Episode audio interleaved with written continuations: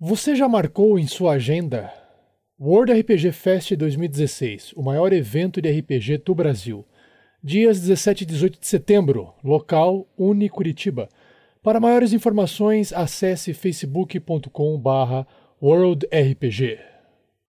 Para uma melhor experiência de áudio, use fones de ouvido. Tarrasque na Bota apresenta A Mina Perdida de Fandelver, uma aventura do RPG Dungeons and Dragons quinta edição. Episódio 15, Pequeno Stuart. Jogadores vão preparar fichas de PCs pra jogar. Saindo da mesa pra imaginação. Agora é só ouvir Tarrasque na Bota.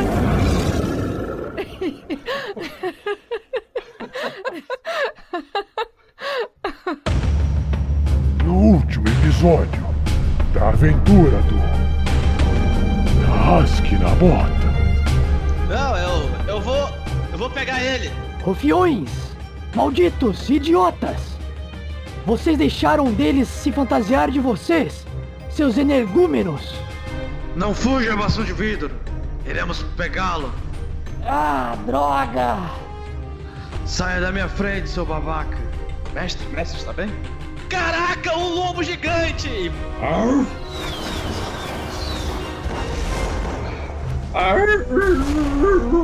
Saia da minha frente, seu babaca. Ah, não! Vou te pegar agora! Vem pro papai! Vem em mim, babaca. Ah, obrigado, anão. Realmente, melhorando meus pés aqui, eu consegui acertar. Você está muito ferido, Clank? Eu posso te- lhe ajudar. É. O, o lobo. O lobo era eu, cara. Vamos averiguar estas salas e ir adiante. Sim, temos perguntas a fazer para o bastão de vidro e descobrir a conexão dele com o La Sombra.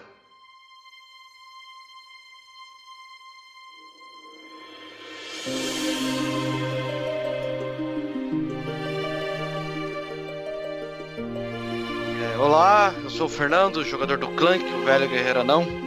E espero que eu dispare muitos golpes anões nessa aventura. Olá, aqui é o Pedro, jogador do Verne Veron, barra do meio elfo. E eu espero que nessa aventura eu descubra alguns segredos. Olá, eu sou o Luiz Olavo, jogador do Sandoval Miles. Espero que nesta sessão consiga descobrir um pouco dos segredos dentro desta residência. Então, Você é a mesma coisa? Fala pessoal, eu sou o Thiago Santos. Eu comando o Erevan Brisa Noturna, o Elfo da Floresta, Druida e. Vem porção! Vem porção! Ai ai ai ui ui ui! Ah, vem promoção! Ah! Para o ursão, não porção. Isso! Porção, vem, vem porção, eu amo porção. Vem porção, não, pro ursão. Vem porção, véi! Porção, velho. Pô, na minha cabeça foi muito mais legal, cara. Não tem problema, a gente ajuda Cara, você. Não na faz cara. sentido. E eu sou o Rafael47, o mestre foda dessa aventura que vai ter NPCs foda. E né, neste episódio fica a dica para todos os mestres ouvintes de que uma boa interpretação pode trazer bons resultados. Ou o mapa mexido também pode trazer bons resultados. Fica a dica. É, E alguém vai ficar nu nessa aventura. Opa! Essa aventura é pra maiores de 18 Opa. anos, pessoal. É só para maiores de verdade. 18 anos que vai ter, vai ter É pra nudez, vai 18 ter nudez. quantidade de piada, ó. Ouvintes, fechem os olhos, fechem os olhos porque tem nudez nesse episódio. E já diria aquele meu tio engraçadão, melhor nudez do que no nosso. Nossa, piadinhas, piadinhas infames. Piadinhas infames. Simbora, simbora então pra esse episódio bacanudo, bacanudo. Vambora, vambora, vambora.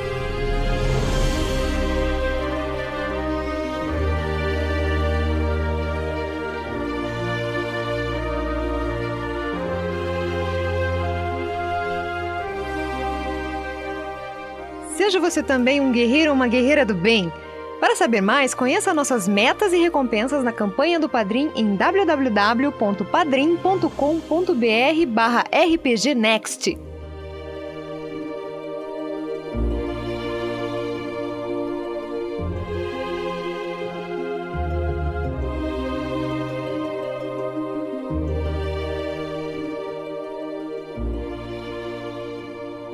Uma produção RPG Next.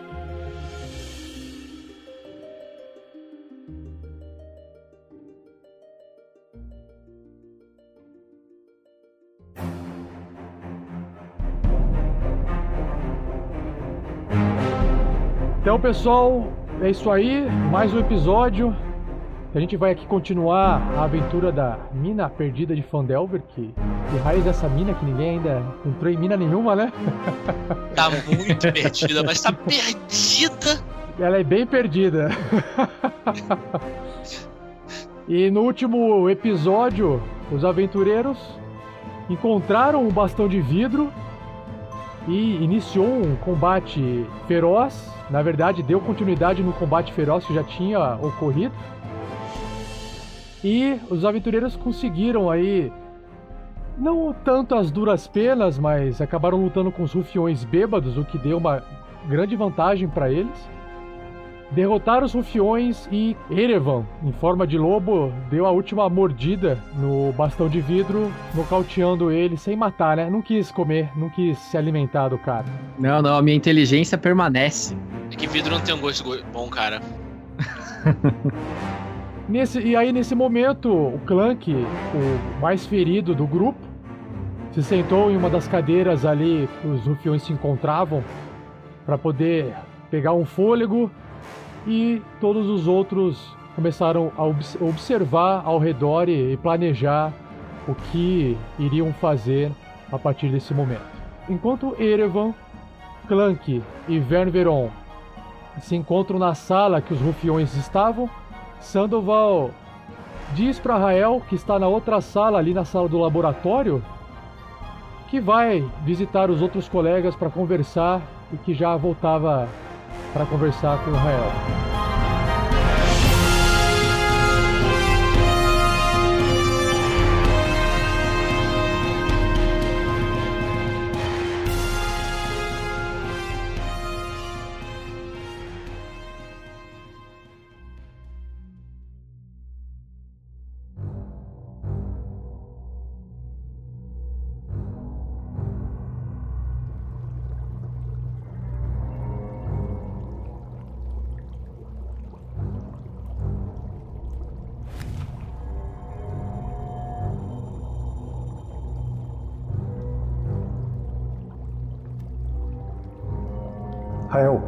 Estou preocupado que possa haver alguma surpresa para os outros. Já que está tranquilo aqui, eu vou lá dar uma olhada neles, ver se por acaso precisam de alguma ajuda, dar uma coisa se for necessário. Até logo mais. Enquanto Sandoval vai caminhando em direção a outra sala, Sandoval, você percebe que um pequeno rato acompanha você. Parece ele, que ele está curioso, sabe? Ele está te seguindo. Você não sabe se é por causa da tocha que você carrega, mas ele está te seguindo. Hum. Interessante. Os ratos costumam fugir né, de, de humanos em vez de procurar persegui-los. O que terá acontecido com isso?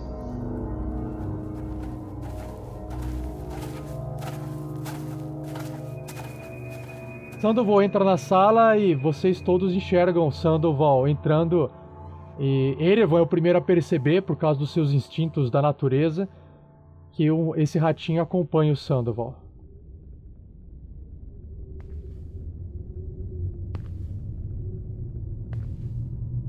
Ô, Sandoval, você percebeu que tem um rato te seguindo?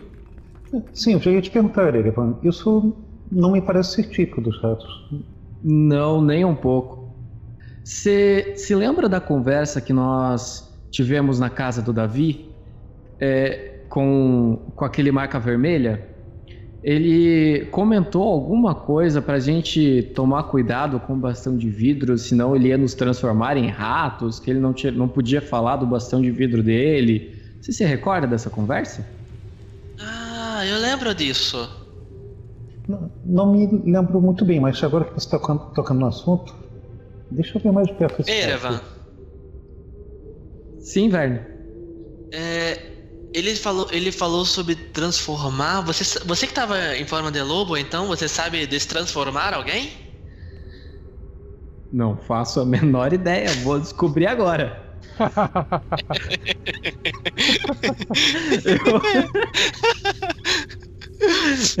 eu, eu, é, eu me abaixo assim e, e boto a mão no chão e faço e, e tento fazer com que o, o, rato venha pra minha mão, assim, sabe? O, o rato vem? Não sei se faz Eu não sei se isso é o barulho do rato ou é a borrachinha. Não, eu tô tentando imitar o rato. Eu tô tentando imitar o rato. É, pelo ritmo, é.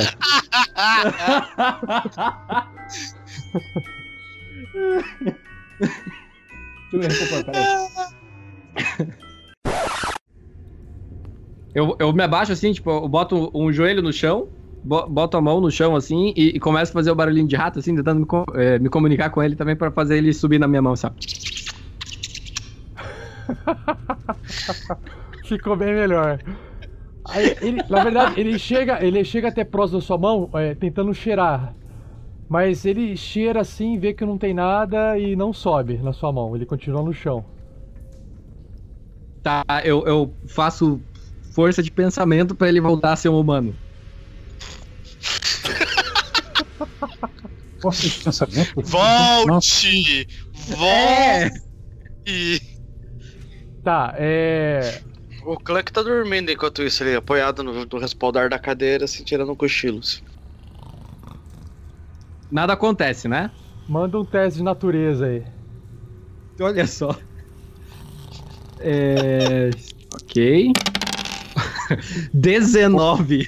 Opa!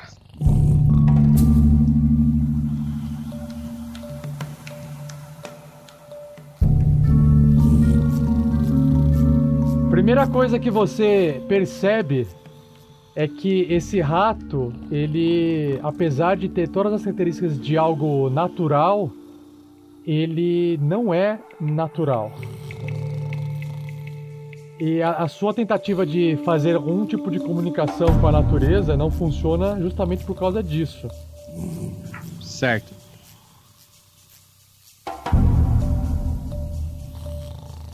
O, o Sandoval, que tem conhecimento em arcana, se eu não, não me falha a memória, Sim, posso fazer um lance de arcana? Na verdade, é, o Sandoval tá olhando e pela reação do Erevan, pode concluir que se não for natural, só pode ser mágico, né? É, é, Sandoval, esse esse rato não parece ser um, um ser da natureza. Acredito que deva ter alguma alguma magia. Você consegue detectar? Verne, o bastão de vidro do bastão de vidro tá por aí? Ah, eu chutei ele para longe. Achei que era mais seguro. Eu, eu, eu não sei, eu acho que ele está por aqui nessa sala. Ah, talvez ali naquele canto. ah, atrás desse barril. Ah, aqui. Isso aqui, fica à vontade pra pegar nele. Eu não vou tocar. É, é Sandoval, você podia tentar pegar o, o- o bastão de vidro do bastão de vidro e tentar fazer que esse rato volte a ser um humano. O que, que você acha? Espera só um instantinho. Tá Sandro, pensando você, que eu sou você vai fazer pô? isso? Não, eu não sou Eu otário, não gente. sei. eu, eu, sou, eu não, não tenho ligação com, com magia, Sandoval. Desculpe se eu te ofendi de alguma maneira, mas os meus conhecimentos se restringem Não. à natureza. Não, desculpe, desculpe o desabafo, Erevan, mas é que eu acho que vocês mesmos já estão começando a desconfiar que esse bastão de repente não é seguro de tocar. Eu, eu não, eu não estou desconfiando, eu tenho quase certeza absoluta. Quase. É, alguma coisa me diz que não é seguro mexer em itens mágicos de pessoas más. Algo, assim, no fundo da minha mente. Ah, é. Sim, é como as mães sempre dizem. É. Filho, não mexa com coisas mágicas de estranhos. Sim. Sim, é bem por aí. Isso é verdade, minha mãe já me falou isso algumas vezes.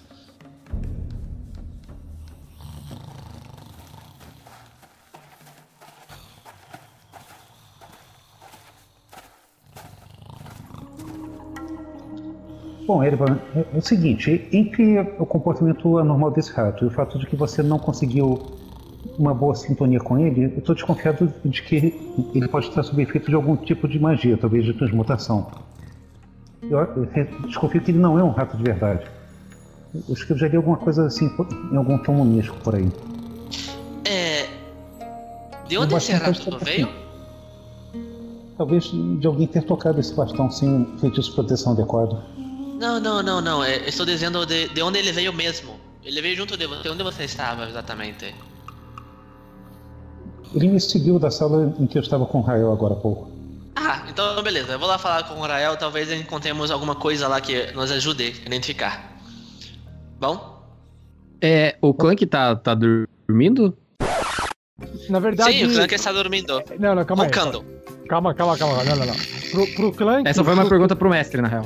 É, então, peraí, vamos só alinhar algumas coisas. O Clank, ele teria aquela ideia dele curar dos ferimentos e fazer um short rest, se for a intenção do Clank, ela tem que ser ativa.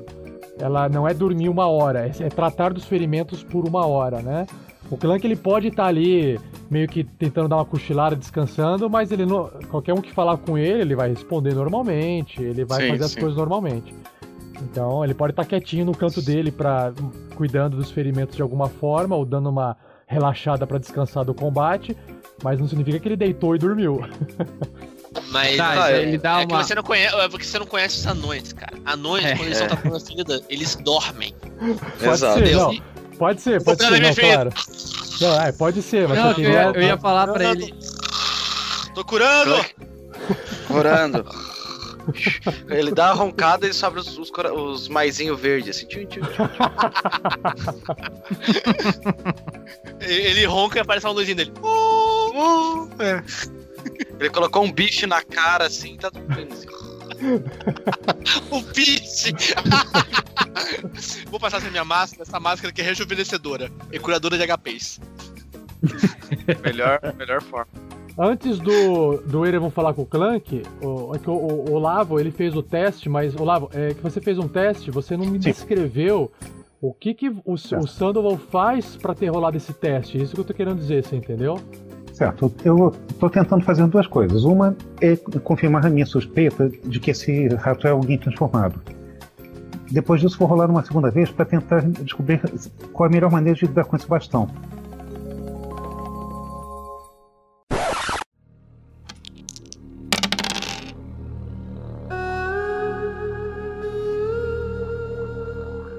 O Sandoval se lembra que, diferente dele, porque o Sandoval é um feiticeiro, ele não é um, estu- um estudioso da- da- da- das artes arcanas, né?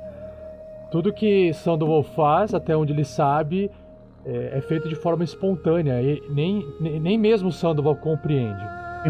Mas uma coisa você sabe que muitos te compararam erroneamente no passado, você com um mago, por questões óbvias de conseguir é, dobrar a- o tecido mágico do mundo da mesma forma que os magos fazem. Só que um diferencial clássico aí, um dos, é que magos, pelo que você ouviu dizer ou observou ao longo da sua vida, ou pelo menos alguns que você encontrou, eram sempre acompanhados de um familiar, que é uma criatura criada ah, pelo próprio mago de pura magia e que se disfarça, na verdade, né? É uma criatura realmente em forma de animal, justamente para se mesclar com a sociedade, para não chamar a atenção. Hum. Ah, sim, é verdade, estou me lembrando agora. Magos costumam ter familiares e um rato poderia muito bem ser um familiar do boca de do bastão de vidro. Você tá querendo me dizer que esse ratinho foi criado por aquele cara ali? Do nada? É, O que é Sim, um tá. familiar? Ah, um, um familiar é um, um animal que quase passa despercebido, mas está sempre junto de um mago.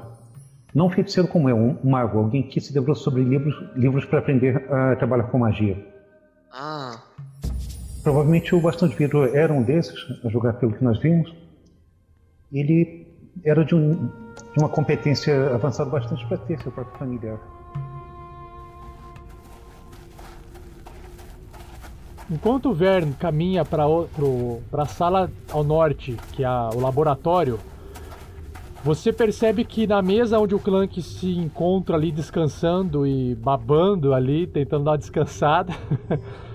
é, a mesa, agora, assim, claro que o combate acabou, você consegue observar melhor o, o cenário.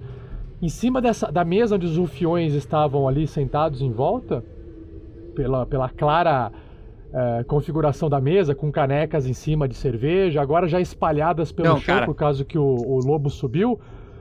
Você- Exatamente. Você observa que espalhado um pouco na mesa e no chão ao redor existem várias moedas, alguns dados de feitos de ossos, como se talvez justificasse estar tá acontecendo uma partida de algum tipo de jogo ou apostas entre os rufiões, mas muita moeda espalhada tanto no chão quanto na mesa.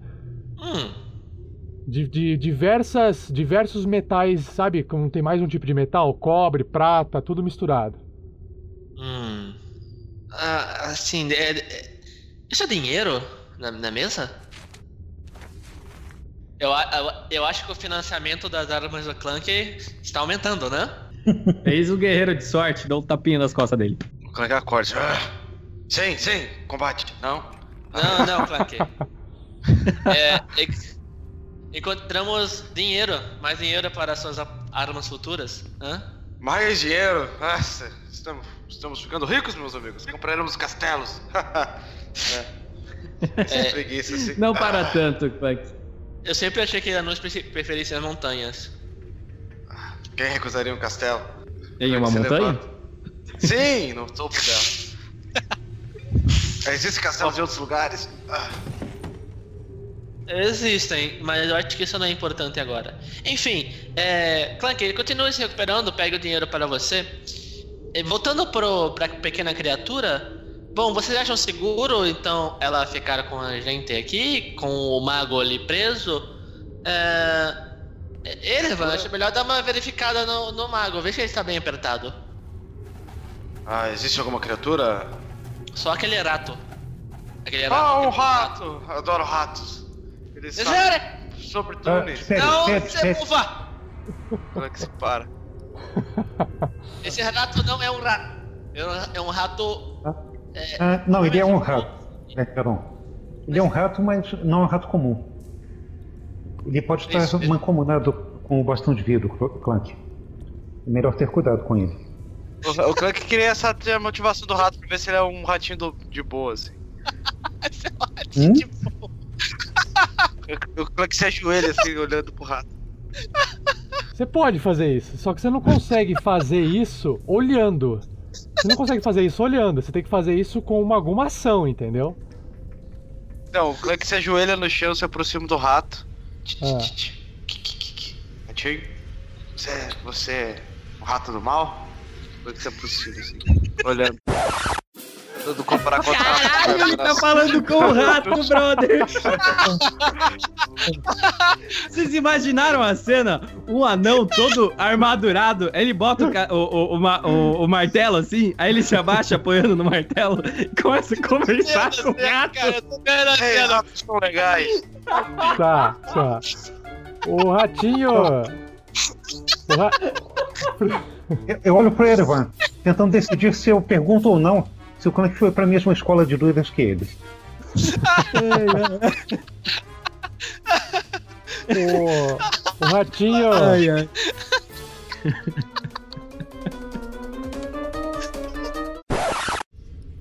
O, o ratinho ele tem um comportamento de curioso, então quando o Clank se abaixa com a mão assim, tentando chamar, ele corre para a mão do Clank, eh, cheira da mesma forma que ele fez com a mão de Erevan.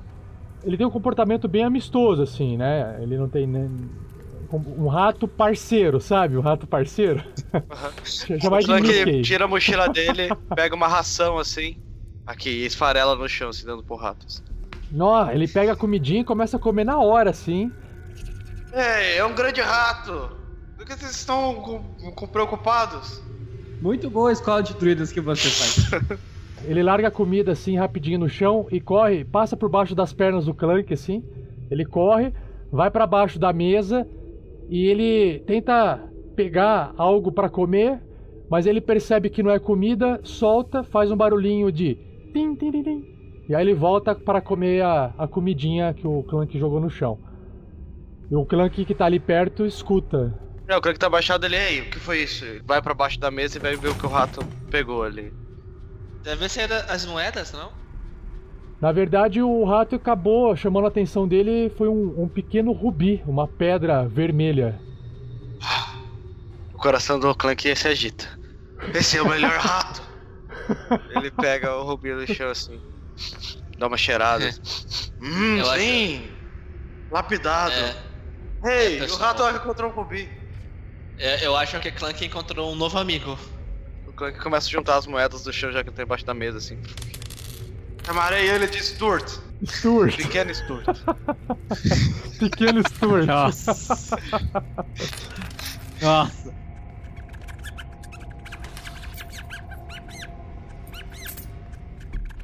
É, enquanto vocês juntam as moedas e o Clank faz amizade com o seu novo amiguinho, eu vou até a sala que eu encontrei o mago e ver se eu encontro alguma coisa por lá. Não, não, não, não. possa não. nos dar não, uma não, não, não, não, não, não, não, não. Eu vou lá. Eu já estava indo lá. Você. Olha o mago. Olha o mago. Ok. Eu chego do lado do mago ali, vejo se tá tudo apertadinho, pá. Isso aí. Olho atento. Sempre alerta. Enquanto isso, o, o, o Verne Veron ele tá, ele tá caminhando para a sala onde o Rael se encontra, certo? Certo. É, o Clank vai coletar as moedas e vai tentar fazer de fato amizade com o ratinho, assim. Ele gosta de ratos por causa que masmorras são repletas deles e ele tem um apreço por ratos. É, conforme o Clank vai coletando as moedas, o rato, agora que antes estava perto de Sandoval, ele fica mais próximo de Clank é, e próximo da comida ali. Ele come, mas conforme Clank vai se movimentando pelo, pelo canto da sala pegando as moedas, o ratinho come um pouquinho da comida, corre até perto de Clank e tá seguindo o Clank. O Clank faz um carinho assim no ratinho. Hey, Stuart. Ha, grande Stuart. Ele vai. Pequeno Stuart. Pequeno Stuart. Pro anão ele é grande, cara. pro, anão, pro anão é quase um cachorro. Enquanto o Erevan ali se agacha para observar o mago, o mago ainda se encontra desmaiado, respirando. Não há nenhum sinal de, de tentativa de, de- de- escapar disso, porque ele ainda se encontra desmaiado da mesma forma em que ele se encontrava no momento em que ele foi amarrado. Tá, confiro se a, a mão dele tá bem amarrada e se a mordaça dele tá, tá bem presa e se é o suficiente pra ele não falar quando ele acordar. Ok. Ah, eu, eu, eu vou dar uma revistada nesse, nesse mago aí também. Vamos ver o que, que ele tem dentro dos bolsos. Você revista ele, percebe que a roupa que ele veste é um manto muito bonito, trabalhado, e você encontra junto com ele apenas um saquinho contendo uns pozinhos, coisas estranhas, como se fosse um cintozinho com alguns folha seca. Você sabe, né, que são alguns componentes para realização de magias, né? Que você também não é uma pessoa que não, não tem conhecimento dessa parte. Mesmo porque você sabe fazer algumas magias que também usam esses componentes mágicos. Só que não existe nada de, de valor ou nada de diferente a não ser realmente a roupa dele, porque você, quando entrou na sala dele, pegou ele desprevenido. Então ele estava no quarto dele, não, ele não estava em viagem ou em, né, se deslocando. O que pode justificar ele não estar portando nada consigo, a não ser o bastão, por, por ser claramente uma, uma arma, né? É, Ele tá num cinturão assim, né? Eu tiro o cinturão dele. Aham. Com, essas, com esses pozinhos, com esses saquinhos assim. Eu tiro e eu estico a mão pro Sandoval. Sandoval, isso pode ser útil pra você?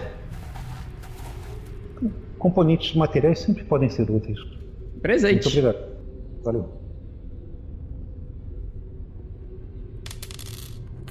A- a- o rubi que o Clank encontrou claramente pode ser avaliado por Clank por questões óbvias, né? Anões conhecem Sim. pedras e, e encontram isso. Você avalia esse pequeno rubi em, em 30, 30 moedas de ouro.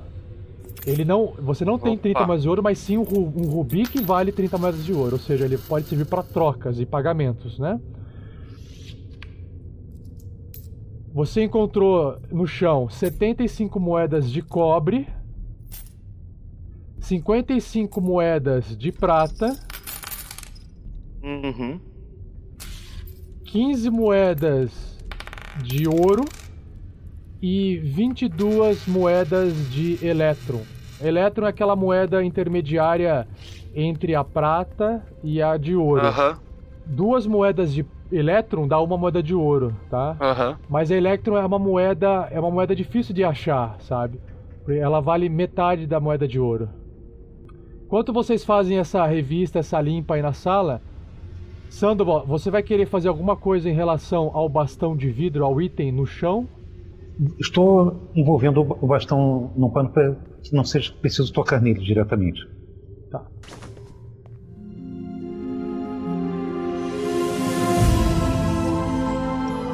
Conforme você vai pegando esse bastão, o que te surpreende, na verdade, é que ele sim, ele é feito de vidro. Você sente que ele é feito de vidro, mas é, é incrível que, pelo fato de ele ter se, de- dele ser feito de vidro, o chute que o Verne Veron deu nele deveria ter quebrado e não quebrou. Você sente assim ao segurar ele que talvez ele seja tão resistente quanto uma um carvalho, uma madeira. Carvalho que é aquela madeira resistente, é carvalho que chama? Sim, é, é assim. É, Carvalho. E pelo peso que você sente, ele pesa mais ou menos 3 pounds. 3 pounds dá mais ou menos 1,5 kg, um pouco menos de 1,5 kg. Ou seja, ele é bem leve, né? E aí você, ao segurar, você sente sim que se trata de um item mágico, mas que você tem que teria que gastar pelo menos um tempo com ele, estudando ele e entrando em contato com ele de certa forma para você tentar identificar o que esconde esse bastão em termos de ah, magia ou efeitos mágicos, tá? Certo. Eu teria que estudar o que tem nesse bastão.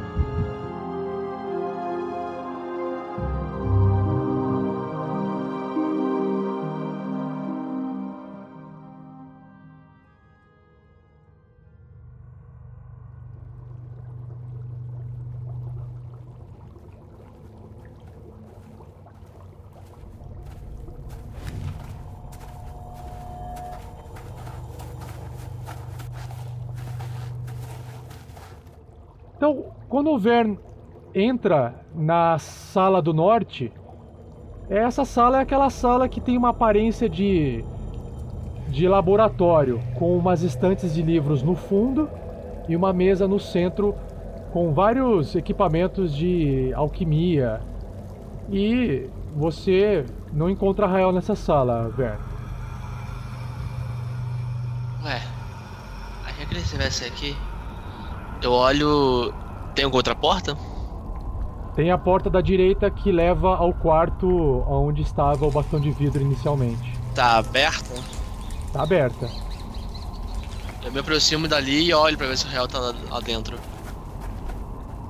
Quando você dá uma espiada, você percebe de tudo: um tapete no chão, uma escrivaninha na parede norte do quarto cheia de papéis em cima, uma cama na parte sul do quarto, um baúzinho perto da cama e a passagem secreta se encontra entreaberta. Você não sabe se foi porque vocês entraram ou se alguém saiu por ela, mas Rael também não se encontra.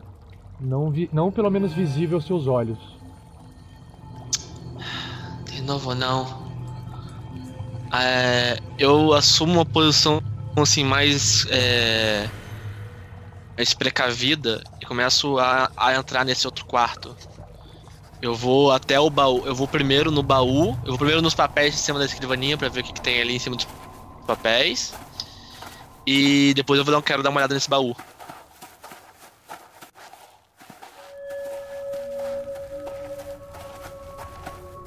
A hora que você chega na frente dessa escrivaninha, você percebe que entre todos os papéis existe um papel que chama mais atenção sua por ser por ser uma, um, um que está em cima de todas as outras assim. Aham.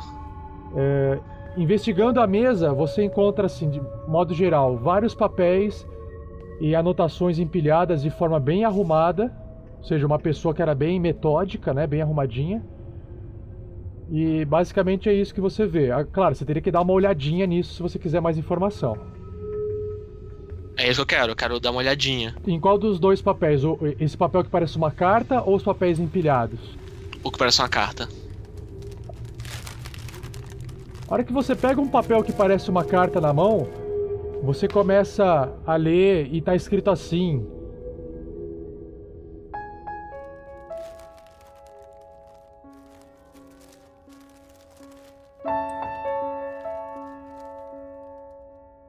Lord Albrecht. Meus espiões em Neverwinter me dizem que estranhos estão a caminho de Phandalin. Eles poderiam estar trabalhando para os anões. Os capture se puder, mate-os se for preciso, mas não os permita perturbar nossos planos. Faça com que qualquer mapa anão na mão deles possa ser entregue a mim com urgência.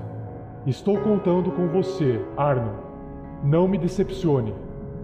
E embaixo da, da carta existe uma assinatura que é um símbolo de uma aranha negra. Eu dou um sorrisinho, dobro a carta e guardo na minha mochila. Eu dou, vou dar uma olhada nos papéis. Então, esses papéis que estão bem arrumados, empilhados em cima da mesa, você dá uma olhadinha, uma folheada e você repara que a maioria deles são registros escritos de pedido para farmacêuticos e alquimistas da região. Alguns recibos, esse tipo de coisa. É como se ele tivesse atrás de realmente componentes para fazer alguma coisa, provavelmente no outro laboratório ali do lado. Tá, beleza. É, ademais tem uma cama e o baúzinho, né? Isso, exatamente. Tá. É, eu dou uma olhada no baú. Parece um baú normal.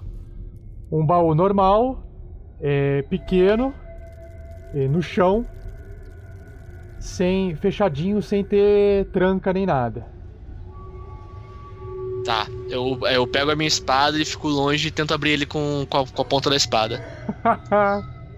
Cagaço. Magos, não brinque com magos.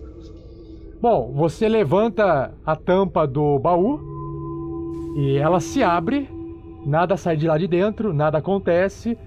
Então você percebe que dentro desse baúzinho tem várias pedrinhas, umas avermelhadas, umas verdes. Você vê uma no canto assim, é meio esbranquiçada, um pergaminho enrolado, dois pergaminhos enrolados e dentro ali também junto várias moedas. Eu me aproximo mais pra dar uma olhada melhor. A hora que você se aproxima, você vê, aí você consegue analisar o conteúdo dentro. Você percebe que tem cinco cornalinas dentro. Você, por ser da alta realeza da High Society, você identifica na hora essas pedras. Pedras preciosas vermelhas. Cada uma dessas pedras, que são pequenas, elas têm um valor de 10 moedas de ouro, cada uma delas.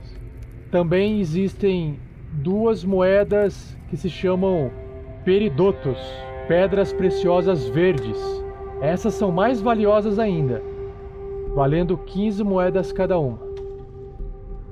Dentro desse baú você também encontra uma pérola no valor de 100 moedas de ouro. Cacete! Entre as, as moedas do baú, você conta assim, vai contando. Você encontra 100, 130 moedas de ouro e 180 moedas de prata. E mais dois pergaminhos enrolados. É, esse baú tem alça pra carregar ele? Cara, ele é pequeno, ele pesa apenas meio quilo. Beleza. É, eu fecho ele, eu fecho ele com, com- eu fecho ele e tento levantar ele cautelosamente. Ok, faz um, um teste de destreza aí. Vamos lá, teste de destreza. 22. Ah, garoto! É? O, o Verno, com o seu cuidado, levanta. Nada acontece. Nossa, vai ser uma graça andar com essa parada. Sabe quando você tá, tá carregando uma parada assim que você tá- tem nojo? Aham. Ainda mais Verno. Sou, né? eu levo- sou eu levando o baú, assim, com a pontinha dos dedos. Ah, tá. Eu, dou, eu, dou- eu saio, eu saio correndinho, assim, do, do, do quarto, sabe? E Aham. volto até onde o pessoal tá. Beleza. Você passa por, por aquela sala de alquimia e a hora que você chega ali na outra sala que o pessoal tá, o Erevan já tá se eh, erguendo. Você vê o Sandoval segurando o bastão de vidro e observando e, com um pano. E o Clank ali colocando moedinhas no bolso e se divertindo com o ratinho.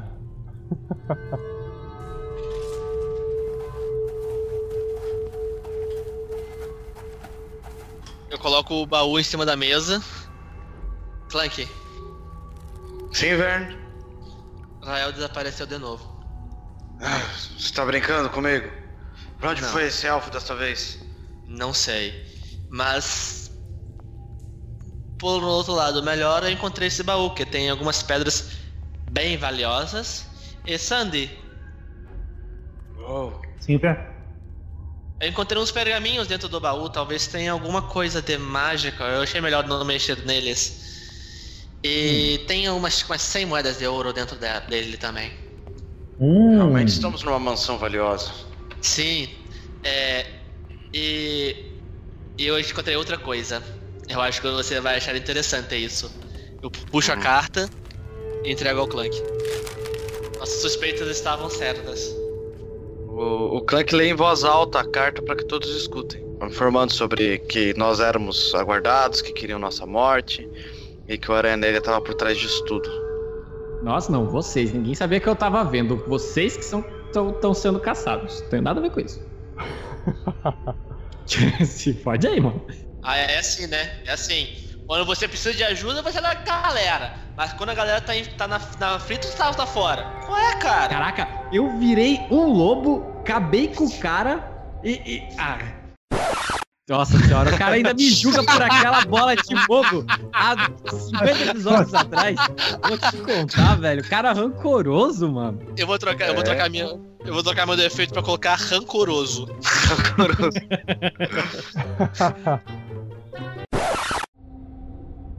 Mas, Clancy, tem uma coisa. Esse nome que você mencionou por último, Arno. Albrecht. Arno. É o, é o amigo da senhora Hallwinter. É do, Sim. Das Nordes. O senhor Hallwinter vai querer conversar com ele, tenho certeza. Será Mas- que Hallwinter está em perigo? Talvez. Mas.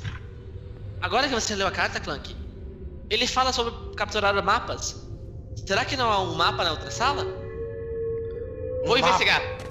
Precisamos de- um mapa. Eu volto pra sala do, da sala de laboratório lá e, e olho para as prateleiras.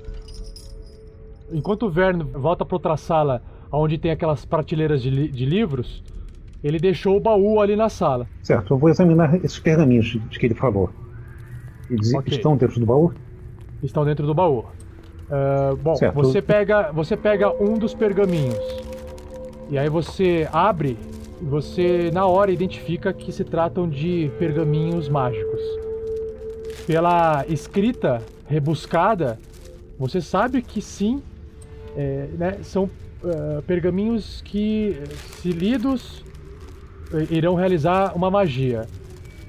Então, a- o primeiro pergaminho que você lê diz palavras mágicas que são capazes de dobrar o tecido mágico em volta de uma, de uma pessoa, da mente de uma pessoa, e enfeitiçar a pessoa para que você possa é, sugestionar coisas na mente dela se ela não, tiver, não estiver agressiva é, contra você.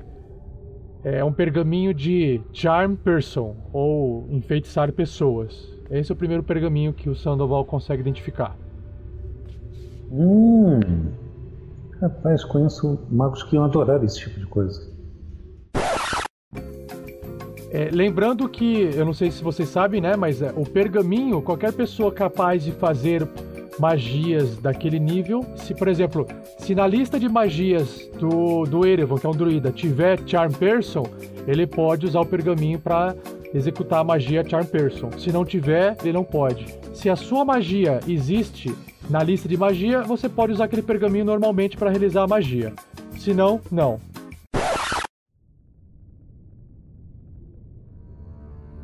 O outro pergaminho, quando o Sandoval desenrola, começa a ver aquelas letras e Sandoval, aquelas palavras dizem algo que faz o tecido mágico do mundo ao redor de você formar algo esférico de muito calor em suas mãos e conseguir lançar isso a certa distância explodindo. Ah, não! É um pergaminho de bola de fogo. Mas uma bola de fogo de Nossa, verdade, não é Agora aquela- sim! aquele foguinho. Agora, agora, agora, agora, Agora Sandoval vai. larga de dar choquinho, larga de jogar rainha de gelo. Explode, explode, Jesus! Explode! Jesus. Ah, ge- gente, tem uma limitação séria nesses pergaminhos, vocês sabem. Só posso usar uma vez. Uma vez, sim, sim. Mas cara, vai ser Uma vez no cara certo, tá valendo, Deus. cara. Ah, sente o momento, cara. Sente a vibe, cara. Sente uma bola de fogo nas mãos.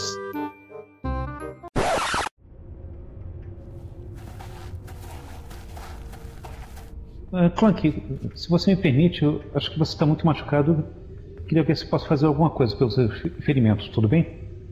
Bom, agradeço sempre a sua ajuda, Sandoval. Claro, assim ficaremos prontos para sair daqui o quanto antes. Certo, deixa eu arregaçar as mangas. Sente-se, por favor. Vamos abrir o kit. Pequeno para Stuart, se afaste um pouco. Aqui, fique aqui. Clank, uma dica, não, não deixe o, o- o seu novo amigo lamber suas feridas, por favor. Isso é péssimo para a sua saúde. Ah, espero que não seja tarde essa informação. Mais uma dica de Dr. Sandoval. mesmo rato mágico. É, Pior ainda, cara. Tem bactérias mágicas. Vocês estão chamando o rato de sujo. Lectospirose Não, não, mágica. Vai lá, Olavo, rola aí o dadinho. Gente, vocês estão me lembrando de suplementos proscritos da década de 80 que nem te conto, mas tudo bem.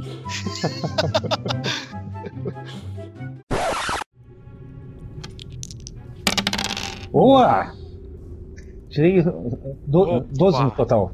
Cara, 12. Ah. Puta vida. Boa. Fe... Ó, a lambida do rato Nossa, funcionou, cara. hein? É, rapaz, esse rato É, realmente sim. fez bem. A lambidinha já tava cicatrizando. Muito obrigado, Sandoval. Ah, me sinto muito melhor. Não tem de quê, você seguiu lutando por nós, afinal de contas. É, pelo que vejo, lutar ainda mais. O Clank vai vendo o que tem dentro da caixinha e vai vendo que tem mais pedras preciosas lá dentro. Eu já juntei todos os metros do chão. Quando eu vi que o Sandoval tava olhando os pergaminhos, eu vou começar a tirar as, as pedras e contabilizar, ver elas. Nossa, bela lapidação. E vou colocar todos os meus sacos de couro dentro da minha mochila. E vou separar tudo e dar uma olhada na própria caixa. Que normalmente existem certas. Olha só, chest. Existem compartimentos secretos nas- nessas coisas. Eu fico dando essas olhadas, assim, sacudindo, batendo, assim, Tá, é. tentando. Viu? O, o Clank, se quiser anotar o que tem dentro da. em termos de moeda, se você for colher- coletar esse dinheiro, Vamos resumir, vamos resumir. É dinheiro pra cacete. Ah, Estou pensando em uma full plate sobre uma full plate agora. em cima de uma esteira, literalmente um tanque. Ai, ai. Clank War Machine. War Machine. 180 SP e 130 GP. Pronto. Quando você vai anotando aí no token. Caraca. O Clank fica impressionado com, peri- com os perídotos. Perídotos! Há muito tempo eu não vejo um deles, são ótimos para decorar armaduras. Cara, não me pergunte o que é isso, tá?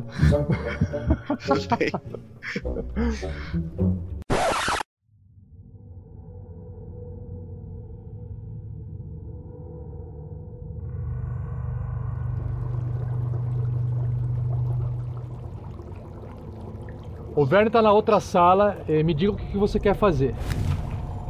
É, eu vou procurar nas estantes que tiverem pergaminhos ou em cima da mesa algum sinal de algum mapa da região, ó, alguma outra informação assim escrita. O Verne é treinado em arcana, só pra saber se eu passo informação dos olhos treinados de uma pessoa com arcana. Não, não é, então beleza. Eu tenho um nível em arcana. Não, mas não é treinado, você não é proficiente, né? Não, eu sou bardo, não sou mago, porra. Tá, em cima da, da mesa, claramente alguém estava produzindo, tentando produzir algum tipo de. fazer algum tipo de alquimia. Fazer alguma poção de alguma coisa que você não tem a mínima noção do que poderia ser. E, mas não tem nada de mapa, nada de folhas, nada disso ali. Já quando você se aproxima das estantes de livro, você percebe que entre os vários livros, né, com várias coisas sobre botânica, livros sobre é, locais e regiões, um te chama a atenção. Que você pega, ele é maior, mais pesado, e quando você dá uma folheada, você percebe que ele tá. A, a, o alfabeto que ele tá escrito é um alfabeto. Deixa eu ver se você sabe esse alfabeto. Espera aí. Pra ficar interessante. Ó! Oh! Caramba, o, o Verne é um cara muito letrado. O Verne eu sou sabe... cara letrado disso. Pô, só, só pra ficar aqui registrado, o Verne consegue é nobre, entender. Cara. É nobre, dá muita é, língua. Ele entende élfico, anão e orc, só pra poder usar nos momentos de diversão. desculpa, desculpa. Ele é um troglodita. Desculpa, eu tô, eu tô, sabe Tony Stark no Homem de Ferro 1? Eu tô aqui agora no meu quarto assim. ele, é, é, ele é um tomo todo escrito com o alfabeto de anões. E você dá, dá uma folheada, pela forma dessa escrita, parece ser um diário. Como você lê, se você quiser dar uma lida em algumas palavras. Eu quero dar uma lida por alto. Você encontra é, informações do tipo parecidas com aquela que o o Sérgio Hallwinter contou para vocês quando vocês o resgataram. E eu vou repetir aqui para que vocês, como jogadores, relembrem e para que os ouvintes também não fiquem tão perdidos. Você vai mas não tá assim... igual que o Hallwinter falou, né? Tá diferente. Eu, eu, é, é, tá diferente, mas a frase provavelmente vai ser a mesma porque eu copiei, né? Mas. porque eu não reescrevi a frase. Mas imagina que esteja diferente.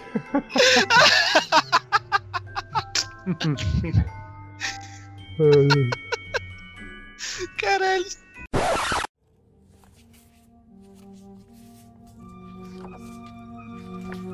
Na capa desse, desse tomo, que agora é um diário, tá escrito assim: Diário de Urmon, e ao folhear as páginas, você revela uma história, que é a história da mina perdida de Fandelver. O que você busca, né? Algo que você busca. E você encontra também falando algo da Forja de Magias, que é.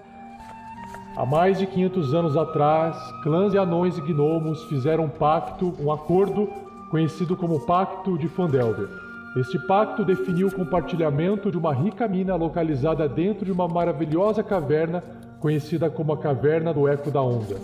Além da sua riqueza mineral, a mina continha grande poder mágico. Então, conjuradores humanos se aliaram com os anões e gnomos para canalizarem e vincularem essa energia em uma grande forja, chamada de Forja das Magias, onde itens mágicos podiam ser criados.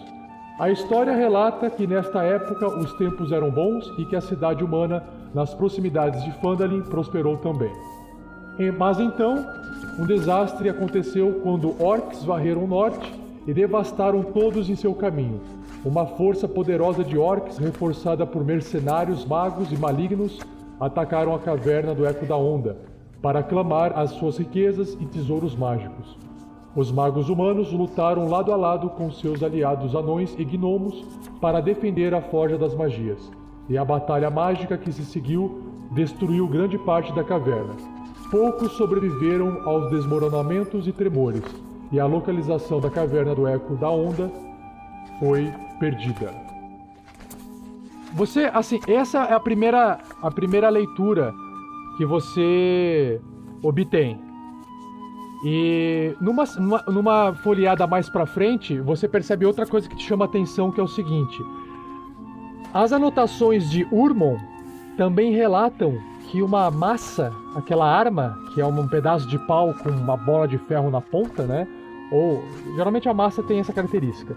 Não, ela pode também ser um pedaço de metal mais longínquo, mas. É verdade, ela Sim. pode ser uma, ela pode ser feita inteira de metal. Você tem razão. É, uma massa chamada Traga a Luz foi encomendada por sacerdotes de Lathander, o deus do alvorecer, de magos que trabalharam com gnomos e anões no pacto de Fandelver. Essa massa foi perdida quando a caverna do Eco da Onda e a mina desapareceram da história. E tem um, então é tipo uma anotação assim sobre essa massa que se chama Traga a Luz. Em inglês seria Light Lightbringer. Lightrigger. É tipo um isqueiro. É. Será que, Ah. será que. Será que o nome do cara que, que fez essa massa era Zippo? Padum. Urmon Zippo. Ah, meu. Ah, ah, pa- pausa para observação. Pausa, claro. Uma, uma tradução para Lightbringer que seria interessante seria Arauto da Luz. Olha. É, Olha ó, lá. Olha lá, cara. Olha só, Ara, Arauto da Luz. Arauto da Luz. Arauto, Arauto, da Luz. Arauto. Arauto da Luz. Que surfista prateado. Uma massa chamada Arauto da Luz. E Vern, vo- você faz uma, uma- ah, enquanto você busca por mapas no meio desses livros, você tá gastando um tempinho ali revirando livro a livro, é isso? Sim, é isso aí. Faz um, faz um, um não é que na verdade se você for gastar o tempo suficiente para revirar e, ah, e procurar, o seu teste de- percepção só vai dizer o quanto tempo você vai levar para encontrar alguma coisa. Então faz um teste de percepção para mim, por favor. Não é investigação, não? Investigação, desculpa. Beleza, 16. É um tempo, um tempo é, mediano, né? Tá. Uhum. Enquanto, enquanto vocês estão. O Verne tá lá e o, o Clank tá enchendo os bolsos. e Hoje é o dia Oi? mais feliz pro anão. O Erevan. O Erevan e o Sandoval estão ali olhando o anão e estão analisando a situação, né? Erevan, escuta. Porque assim, imagina que você esteja de, de costas ali olhando o Verne, mas tá atento às coisas, porque a sua percepção é alta. Mas sabe quando você escuta um barulho de porta rangindo vindo atrás de você?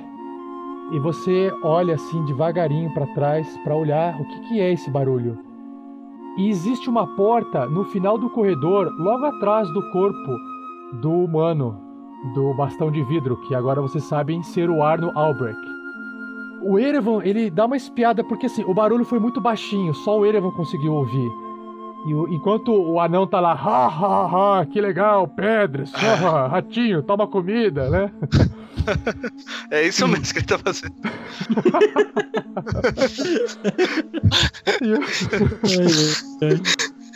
E o, e o Sandoval tá no- com uma mão segurando a tocha, com a, com a, apoiada assim, o bastão de vidro meio que debaixo do braço e com, outra, e com a outra mão olhando o pergaminho, então tá distraído assim, né?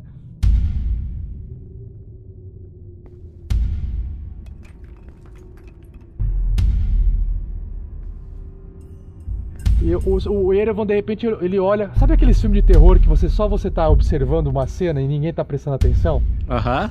O Erevan, ele observa, né, que a porta se abre lá no fundo do corredor, porque existe uma outra porta no final desse corredor que o Erevan tá ali na frente, né? E ela se abre. E você não olha, não enxerga nada, a não ser uma parede do outro lado dentro da sala, que a porta revela. De repente, você observa bem no canto aparecendo em câmera lenta assim, andando devagarinho. Como a sua visão de enxergar no escuro te permite enxergar bem eh, nessa distância, você observa um goblin saindo de dentro dessa sala, portando uma espada em mãos e andando devagar, e ele tá, ele já viu você. Só que ele tá, você percebe que ele tá andando e a espada dele tá tremendo na mão. E ele tá andando devagar, indo em direção a você, como se ele tivesse cagando de medo assim, sabe?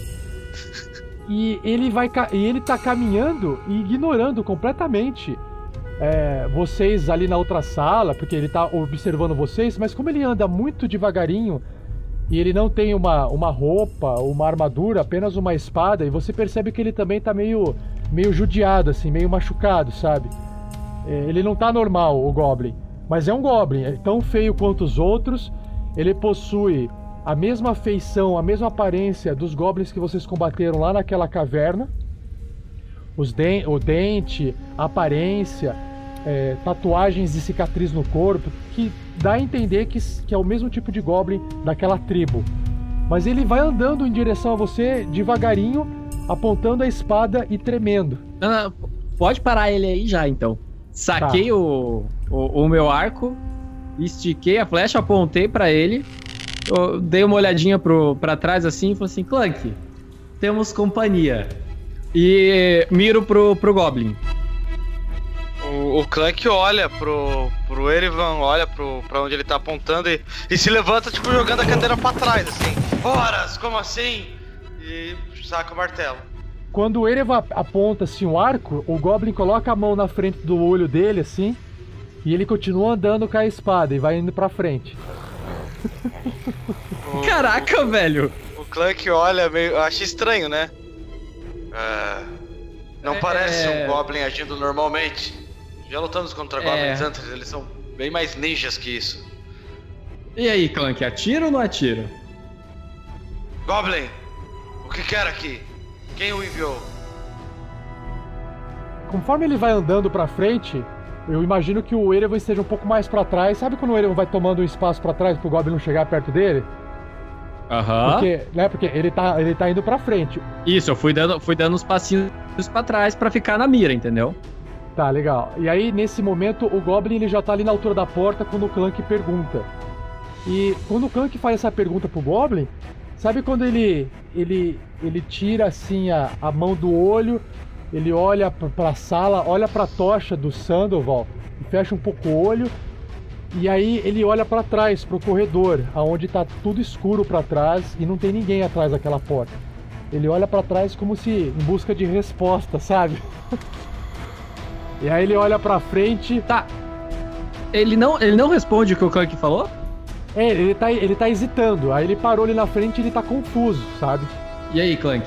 Atiramos? Isso parece tão uma armadilha. Eu não, eu não sei como que agir. Ah. Me, me dê licença, é. eu- Sandoval, se afaste desse Goblin. Vamos nos afastar. Eu pego o, pequeno Que Sturt. afasta, mas- Sturt, venha cá. Eu coloco ele dentro da minha armadura, assim. Ai, ai. Protegido, assim. Nesse momento, quando vocês fazem essa movimentação diferenciada, o Goblin tá olhando, ele fala assim com a voz bastante tremida e, e- e fraca, assim, né? Meu nome é Drup. E- Eu so- sou o Goblin Penhasco da Bocarra e eu me mandaram ma- matar. vo- Não, eu, Drup, sou corajoso e vim matar vocês. E, e nesse momento, quando ele, ele fala essa frase, tá olhando, ele, ele meio que fala e olha pra trás em busca de algum tipo de reconhecimento, assim, sabe? Só que nesse momento vocês escutam, vindo lá de trás da porta, lá de dentro da sala, uma voz desse tipo assim. Só que essa voz ela, ela ecoa pelo corredor, ela, ela é bem forte, bem alta, e Ver lá na outra sala que está concentrado procurando um mapa também escuta, não vai entender a voz, mas ele vai escutar esse essa voz pesada, algo do tipo assim. Drup, seu Goblin idiota! Você também morrerá, maldito!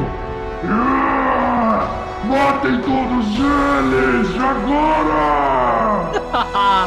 Eu atiro no Goblin.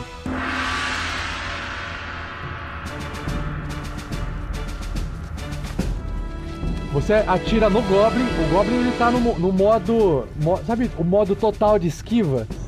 Então você tem desvantagem para tentar acertar o Goblin. Nesse momento você pode atirar no Goblin, mas ele vai tentar se agachar com toda a força. Com desvantagem. Ah, seis. Se não fosse desvantagem, eu tinha dado no olho dele, mas ok. Aí, como vocês estão ouvindo essa cena, a gente rola uma iniciativa pra ver o que, que tá vindo aqui. 13. 17 o Clank.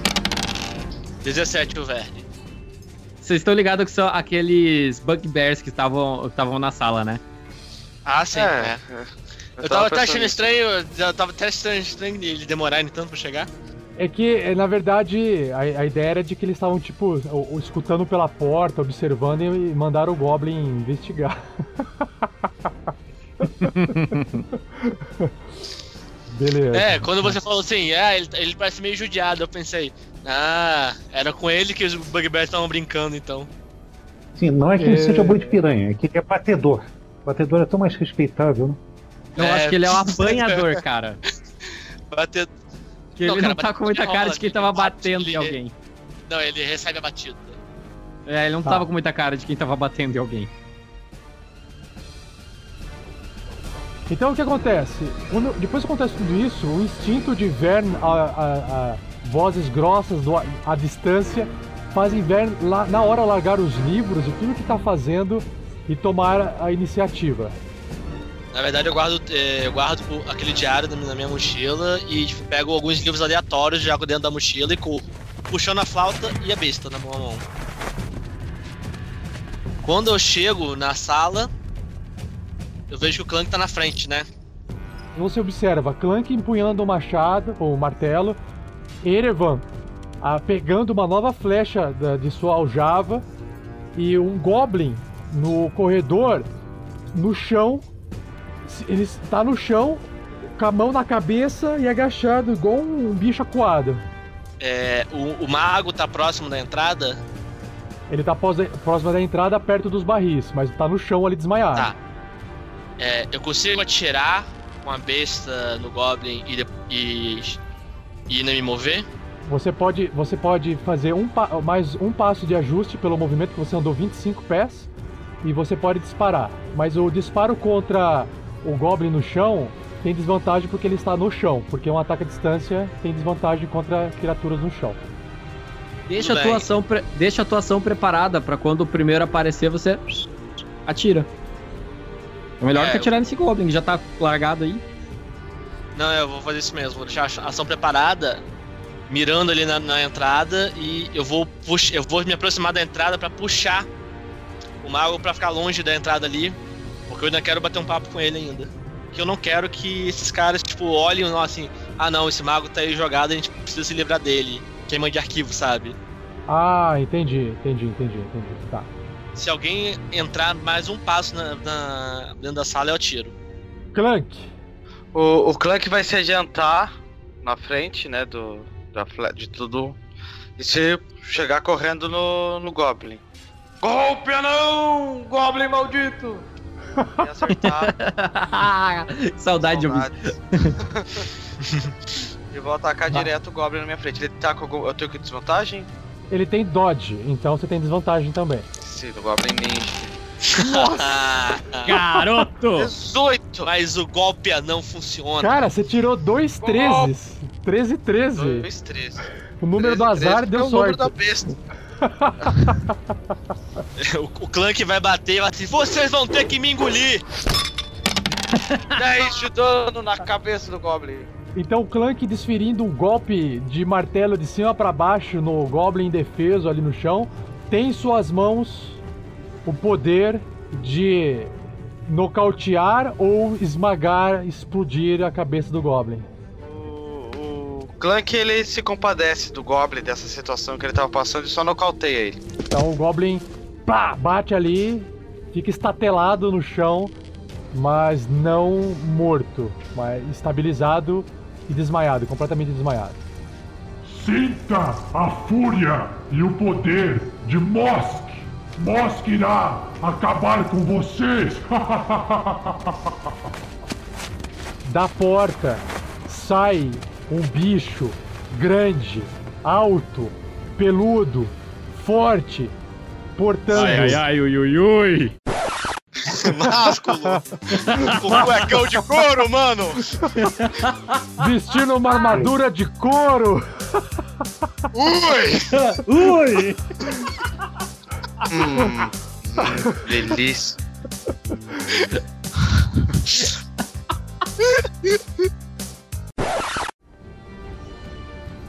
Cara, ele é o dobro da altura do Clank. E além de ele ser o dobro da altura do Clank. Mas isso não é difícil. Ele.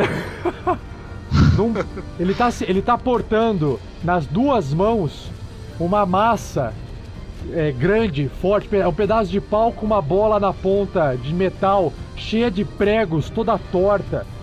E o que chama a atenção do Clank é que ele, é, ele tem um tapa-olho em um dos olhos. E na frente desse tapa-olho parece ter uma, uma pedra presa no tapa-olho, como se fosse um enfeite. E é ameaçadora a, a, a, a visão desse ser grande e forte, com o maxilar pra frente, cheio de dentes saindo da boca. E ele é um bugbear muito grande e forte. E ele sai correndo, vê um anãozinho e fala: Encontramos o anão, mais um para marcar em minha lista de anões mortos por minhas mãos. Ele tá avançando tudo que ele pode pra chegar bem na, na frente do, do Clank. E quando ele, ele tá bem ali na porta, Verne consegue observar ele e pode disparar a sua flecha. Galera, é hora do 20, hein? 20. Vem. Hora do 20, 23! Boa, Caralho! Isso. Agora que ele vai ficar. ca- Agora que ele vai ficar cego. O vira... É verdade. Dano de. Dano de 4. Tá, beleza. É, uma... é interessante, interessante. Assim, a flecha, o virote passa pela orelha de Erevan, passa do lado de Sandoval, passa por cima da cabeça do, do Clank e acerta o ombro do Bugbear, que mal reage à flecha, perdendo 4 pontos de vida. Quase. Muito boa, flecha. Ele chega pra cima, na frente de Clank, subindo a massa em cima da cabeça e descendo com tudo de baixo pra cima. Ai, o Clank fecha o Stricter com coragem. Vamos ver. Eu não. Rolando. É hora do 1, é hora do 1, galera. É hora do 1. Caralho!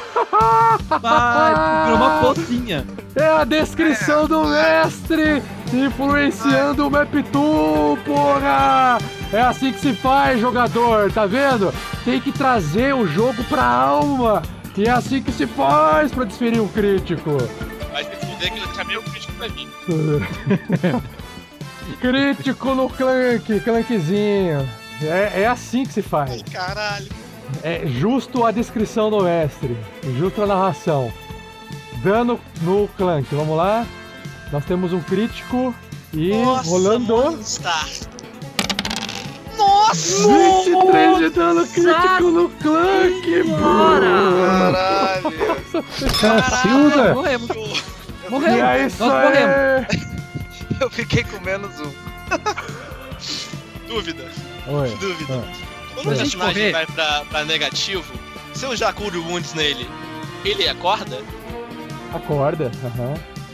Ah, então tem Cure Wounds ainda, Não, não. caralho! É, Pedro, Pedro, é, o nega... não fica negativa a vida. Ela fica zero, tá? Então relaxa, galera. Relaxa, eu tenho Cure Wounds ainda. Caralho. Cara, a gente morreu. Nossa, a gente morreu muito, cara. Caralho. Clank, Relaxa, uma... Eu morri verdade. com um golpe, cara. Eu morri com um golpe. Você não Crítico, morreu, nosso você caiu no chão. Foi crítico, foi crítico. Tá, eu caí com um golpe. Cara, mas olha só, o Clank, a piadinha Certo. do mestre, Clank foi amassado. É, tão engraçado. Eu tô rindo.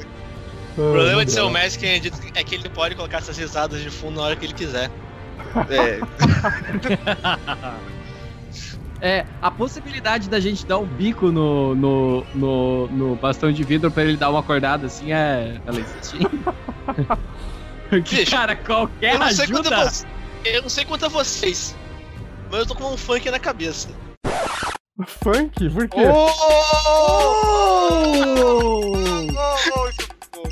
Eu não peguei, eu não peguei a piada. Chega sem pegar, velho. Chega sem pegar. O terror vai te matar. Como é que é? Canta mais pra eu poder achar referência na internet. Vai lá. Eu não lembro qual- como que é. Deixa eu dar o Google, rapidão, peraí. Não, não, não, vai só lá. eu, Se bola de- concentra. Ah, é, da, é o funk da bola de fogo? É, é. Isso. Quer pegar, quer pegar. O Tigrão vai Não, te não, não. pegar. Não, nossa, nossa senhora. Não, cara, não, para. De quieto. Sou Fez eu, bola de fogo, o calor tá de matar. Vai me enterrar na areia? Não, não, vou atirar. Não, vai, me, a- vai me amassar com a massa? Sim, sim, eu vou te amassar. Assim, assim, rolando um crítico na sua cara. Assim. Vamos, vamos, assim. vamos subir o Para, nível. Vamos voltar pro jogo? Tá, tá ruim. Não piora, cara. O Mosk, o, o Bugbear Mosk, ele olha pra trás assim e fala: Agora é com vocês, idiotas! Nesse momento, o- os outros seres para qual o Mosk grita lá no fundo se posicionam na porta. O primeiro se posiciona na porta, portando um javelin, uma pequena lança em mãos, e o primeiro que ele enxerga é o é o Erevan. E ele dispara esse javelin contra o Erevan. Vamos lá? É um outro Bugbear que aparece na porta, mas bem menos ame- ameaçador do que esse que vocês estão vendo. Tirou, cara! Ah, não acredito, cara! Os caras são os idiotas, cara! Vai são acertar o idiotas. Mosca. O Mosca. Isso. Mata o Puta monstro. vida. Aí a gente Rolando o deck. tá vivo, aí a gente tem Vamos- chance. Cara, não eu consigo, eu não consigo, né, me, não me fuder. Vamos lá. Ranged. Close to the ear, perto da orelha. Puta, cara, eu atiro Javelin e arranco minha orelha no, no processo. Eu fico. Eu fico surdo até, até ser curado. Puta, ficou surdo. É isso aí.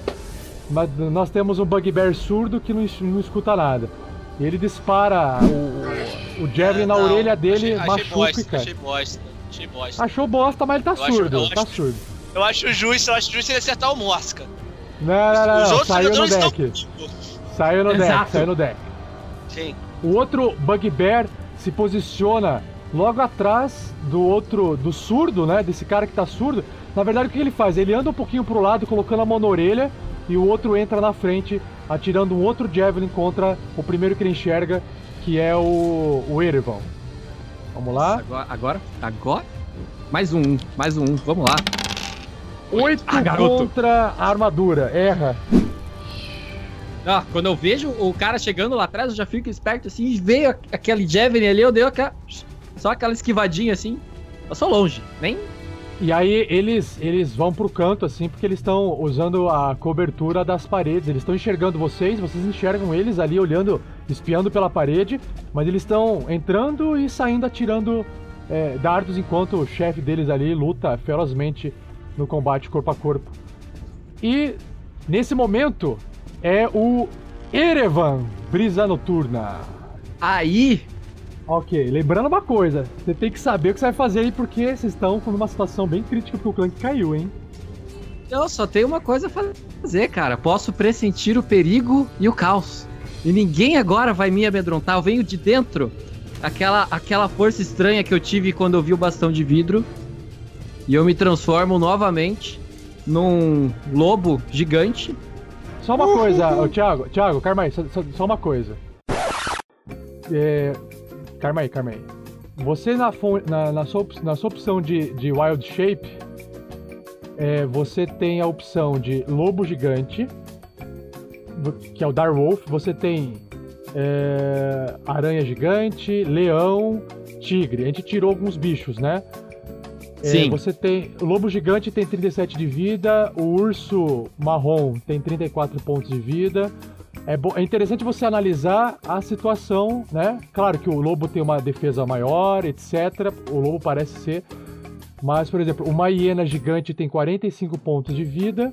E... É, então, ela tem mais ponto. Eu já analisei. É que ela Ah, tem você mais já ponto de vida, só que o armor class dela é um pouquinho menor. Certo, entendeu? certo, certo. Sim, sim. Por sim. isso É. que eu fui no, no lobo É. gigante, porque tem uma defesa maior, entendeu?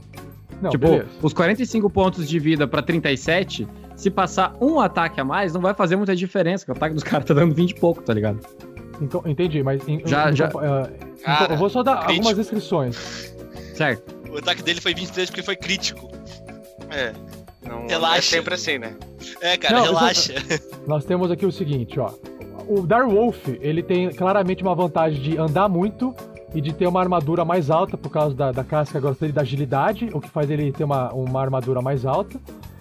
E ele tem, assim, fora as habilidades de lobo, que é vantagem quando ele tiver outros lobos lutando, e o sentido aguçado, ele só tem a mordida que causa 2d6 mais 3 de dano, beleza? E aqui tem um uma descrição. Se o alvo for uma criatura, ela precisa passar num teste de salvamento de força para não ser jogado no chão, coisa que o Thiago esqueceu de avisar na outra partida quando acertou a mordida. Exatamente. É, eu lembrei Então- dessa, por isso que eu usei. Porque, ou seja, o cara não tem como sair correndo, ele cai no chão porque você mordeu e jogou ele no chão, entendeu? Beleza. Suponha que ele tenha passado no teste e não aconteceu nada. Nós temos aqui o. O Brown Bear, ele tem um pouco menos de vida do que o lobo, a armadura tem um pouco menos de armadura. Só que quais são as. Ele tem- Isso é desvantagem. Qual que é a vantagem do Brown Bear, do urso marrom?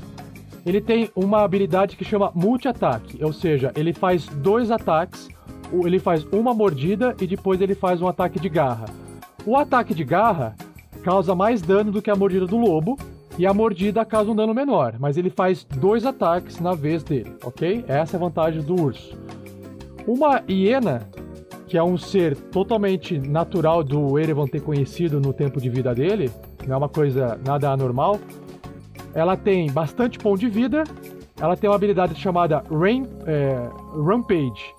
Quando ela reduz uma criatura a zero pontos de vida com um ataque corpo a corpo, ela pode usar uma ação bônus e mover metade da sua velocidade e fazer uma nova mordida, um novo ataque. Ou seja, a hiena é vantajosa quando ela morde alguém e mata. Beleza. A aranha gigante é o ser mais frágil por ter 26 pontos de vida.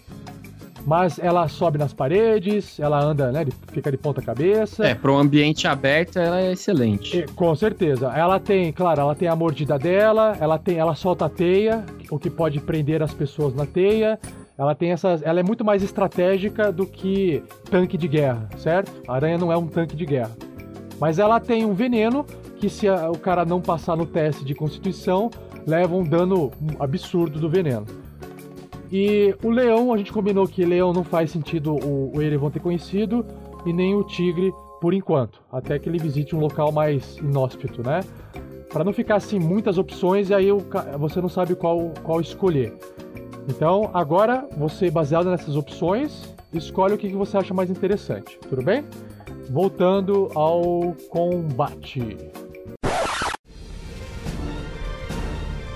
Tá, voltando ao combate, vou atacar, vou, vou ir de urso marrom, contrariando a minha estratégia inicial, porque lembrando que quando eu me transformo eu, eu, eu fico pelado, então se eu morrer, eu me fodo muito, mas por isso que eu peguei, por isso que eu peguei um, um, um, um bicho que tinha uma armadura maior. Mas vamos lá. É. Véi, você já viu o último o filme que o Leonardo DiCaprio ganhou o Oscar? Aham. Você viu aquele urso, bicho? Aquilo é você, cara! ok. Vamos lá. Thiago, experimenta, experimenta novas criaturas, experimenta. Uh, vai, espera. Tá, beleza. Vai! Expegimenta. Transforma. Expegimenta. Ó, aqui é mais um product placement pro, pra cerveja agora, hein? Vamos lá. A gente tem que juntar a parceria com cerveja, velho.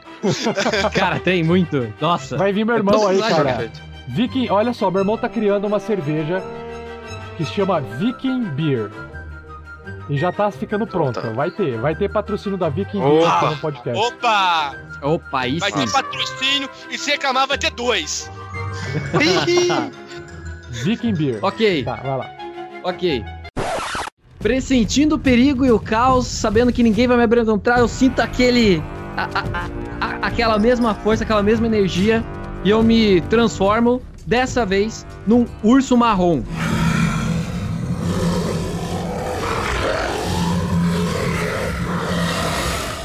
E parto pra cima do, do Bugbear, atacando Nossa ele senhora, com. Nem cabe na sala. É, de novo. E eu utilizo o, o meu ataque especial. É, é o multi-ataque. Primeiro eu dou uma mordida. Fodeu! Vamos lá. Eu abro a boca e. 16. E a sua mordida. Acerta, que caralho! Acerta, mordida! Ah, moleque! Pra mim são Ai, cara. Ai, caralho, pera que eu. Eu. eu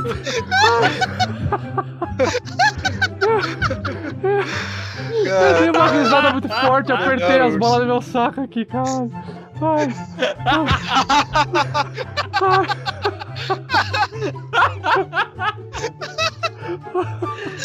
Doeu, cara. Ai, que cacete. Ai, ai. Ai. Vamos lá. Vai lá. Dano. Eu. Com, com esse ataque. Dano no saco. Com esse ataque saco. eu tirei 7 de dano. Puta, que dano baixo. Ele rolou dois em um só. É, tirei 2 em 1. É, tá, beleza. Agora eu vou tentar utilizar o meu outro ataque, eu vou tentar dar, acertar as minhas garras nele. Ah, ótimo. Hora do 20, hein? É, agora é a hora do 20. Botei ursos. 20, Puta que pariu, não É acredito. isso, tipo, preciso. Nossa senhora, fodeu, cara. Eu falei, Puta. vira um urso, cara. Puta, crítica do Eu urso, sou- cara. Que caralho, Sou um vamos lá. ursão, Vamos... cara. Vamos lá, critical damage, vamos lá, deck, vamos lá, vamos lá. Não, não, não, pera, pera, pera, pera, pera. Calma aí, vamos rolar o deck, vamos rolar o deck, vamos lá. Deck do crítico é um ataque, é um ataque, você tá fazendo com a com a garra, é isso?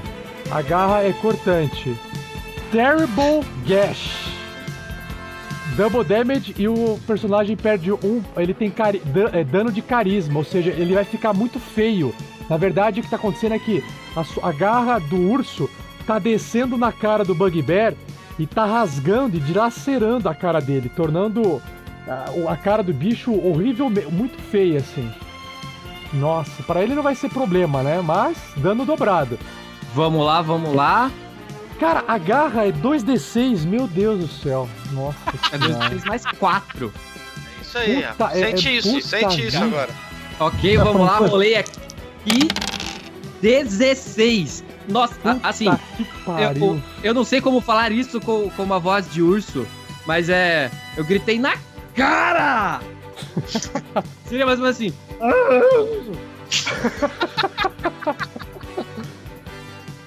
Cara, o Bugbear não tem tempo de reagir. O Erevan, conforme desce a garra nele e vai rasgando e dilacerando a- a- o rosto dele com a garra, você tem aquele momento de aprofunda a garra na artéria dele ou não aprofunda a garra pra não matar. Mas ele vai cair, Ah, cara. Ele vai cair. Não vai cair. Aprofundo com toda a força e velocidade que eu tenho. De ursão. E aí, cara, ma- você mata esse Bugbear na hora. Puta vida, não teve chance, cara. Nossa senhora. Matou Clank lá, o lá no, no outro mundo tá com uma lagriminha no olho. De orgulho, de orgulho. É. E o ratinho tá lambendo Ah, a eu- lagriminha. O ratinho tá lambendo. Sandoval. Certo. Vou fazer o seguinte, vou pr- procurar diminuir a vantagem dos bugbears lançando um feitiço de nuvem de névoa. Ele vai tornar muito difícil os bugbears verem qualquer coisa. Qualquer, qualquer pessoa que esteja na nuvem vai ter muita dificuldade de ver outras pessoas ou outras coisas. Ah, entendi. O raio da nuvem é de 20 pés, mas qual é a distância que você pode realizar a magia? 120 pés. Com certeza está dentro do alcance. O Sandoval consegue enxergar através da- das frestas da parede um, um- um- pequeno espaço lá dentro da sala onde os Bugbears se encontram. Bem lá dentro mesmo, você consegue. E tem, e tem uma coisa que você vai adorar. Esse feitiço é de nível 1. Ah, então pera aí, antes, calma aí. Ai, ai, ai. A rolagem do, da magia selvagem é depois que você realizar a sua magia, certo? Me parece que sim. Na verdade, é deve ser. Você cria uma esfera de raio de 20 pés, é, de uma névoa centrada num ponto dentro da distância da magia. A esfera espalha através de cantos, de paredes e tal, e tudo mais, porque é fumaça. E durante a duração dessa magia, ou até um vento moderado ou de maior, que, com velocidade acima de 10 milhas por hora, dispersar ela. O que, que acontece é, cria, essa fog cria uma área de. Uma área obscura. Tudo fica, para quem tá, estiver lá dentro, fica totalmente escuro, preto, sem enxergar nada. Então é isso que acontece. Exato.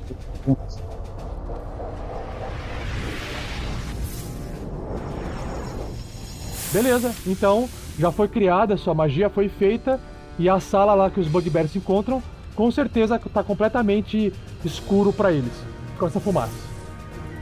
E pode rolar o, o Wild Magic Surge agora, pode rolar. Eu quero agora, agora. Ah, não foi dessa vez ainda. Nove. Tirei 9 no D20. Ah, ia ser massa. Eu vou dar. Aliás, não, eu consigo encontrar o, o corpo do Clank, não consigo? Eu vou arrastá-lo para fora da, da para longe da porta para poder tratar dele. E aí terminei minha ação. Então o Sandoval arrasta Clank, deixa eu fazer aqui o movimento, para trás e, e tira o Clank ali da porta. Perfeito. Vern Veron, Eu olho o, o, o Sandy pu- puxando o Clank. Não, Clank! Volte para nós! Aí eu uso a magia Cure Wounds nele. com flautinha? Flautinha. Opa! Ah, essa tem, essa tem preparada aqui, ó. Cure Wounds Flute. Vai É. lá, vai rolando. Ok. Sete pontos pro Clank. Opa! Nossa, que música Ah. bonita. Cadê o Clank? Cadê o Clank? Ah, Tá, Clank, você tá ouvindo essa música, o que, que você sente? o, o Clank tava andando em direções a grandes portões de, de aço, lobos dormindo em alguns corpos. Quando ele escuta a música, ele olha pra trás e levanta, assim, dá uma acordada assim, ah, de susto assim. Ah, combate! Você levanta e olha pro lado. Você tá no chão, é, você tá no chão ainda, você tá no chão ainda. Sente uma cócega no peito, assim, o que, que é isso? Ele vê o rato assim, ah, que que é isso? E, vo- você sente que tem uma lágrima no seu rosto. Clank. É... Clank, acho, que é uma- acho que é o momento de adequarmos. Eles estão obscurecidos e você está muito ferido. Recuar? Pô, Vocês me acordaram pra recuar? Sim. Sim. o Clank fica olhando, tipo, sentado no chão, como eu vim parar aqui? Vamos! Vamos recuar Sério que você não reparou. Sério que você não reparou um urso gigante ali, né? Ô, urso! Recuar! eu pensei que eles eram grandes, mas não tanto. Esse é o Erevan. Agora sim o Clank. O Clank meio que se levanta. É, Pera aí, vamos! Clank, pra você, pra você se levantar, você gasta metade do seu movimento. Você vai gastar 15 pés de movimento. Você só tem mais 10 pra se movimentar no, na- na- no seu movimento do turno. Então o Clank vai fazer assim. Aham. Eu ainda tenho uma carta na manga, companheiros. O Clank levanta do chão, né? E, e- e dá um grito assim. Não vamos recuar no- agora! Porra! E usa Second Winds. Olha só. Ah, garoto. Isso aí, não. Um de 10 mais 2. Taca pau. Vai pro meio da névoa. Por favor, por favor, seja número alto. 8.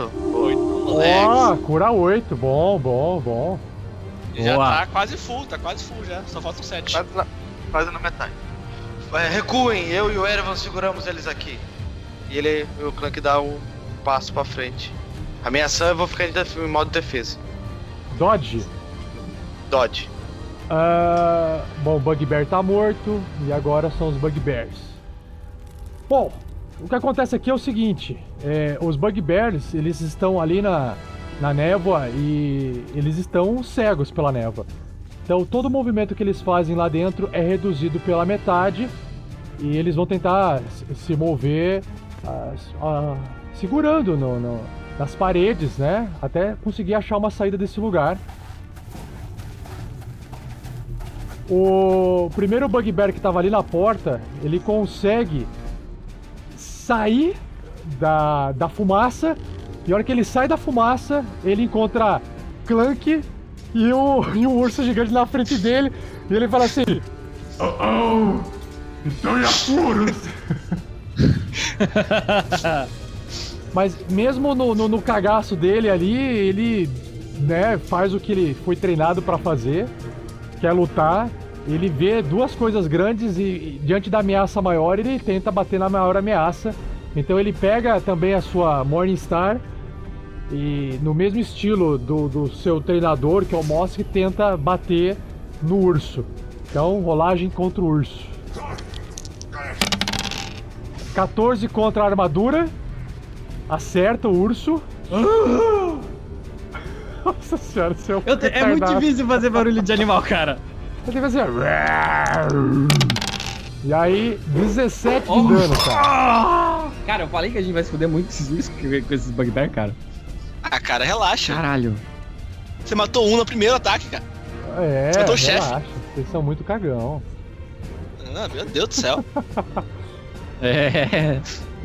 O, o Rafa deve estar falando, não, vocês são muito cagão, capaz, relaxa, fica aí. Olha, e o ursinho tá sangrando. A, a massa arranca da pele do urso um pedaço da pele e, e fere bastante o, o urso. Que ótimo. Isso dá confiança no Bugbear. Eu vou rolar um save de System Shock. Isso, Sério? Distorce. dá- Aham. Aham. Puta Dá um ok. merda. Fala lá, só dá ok. Ah! Tirou Ah, 7. Oh, Ai, cara, vamos lá.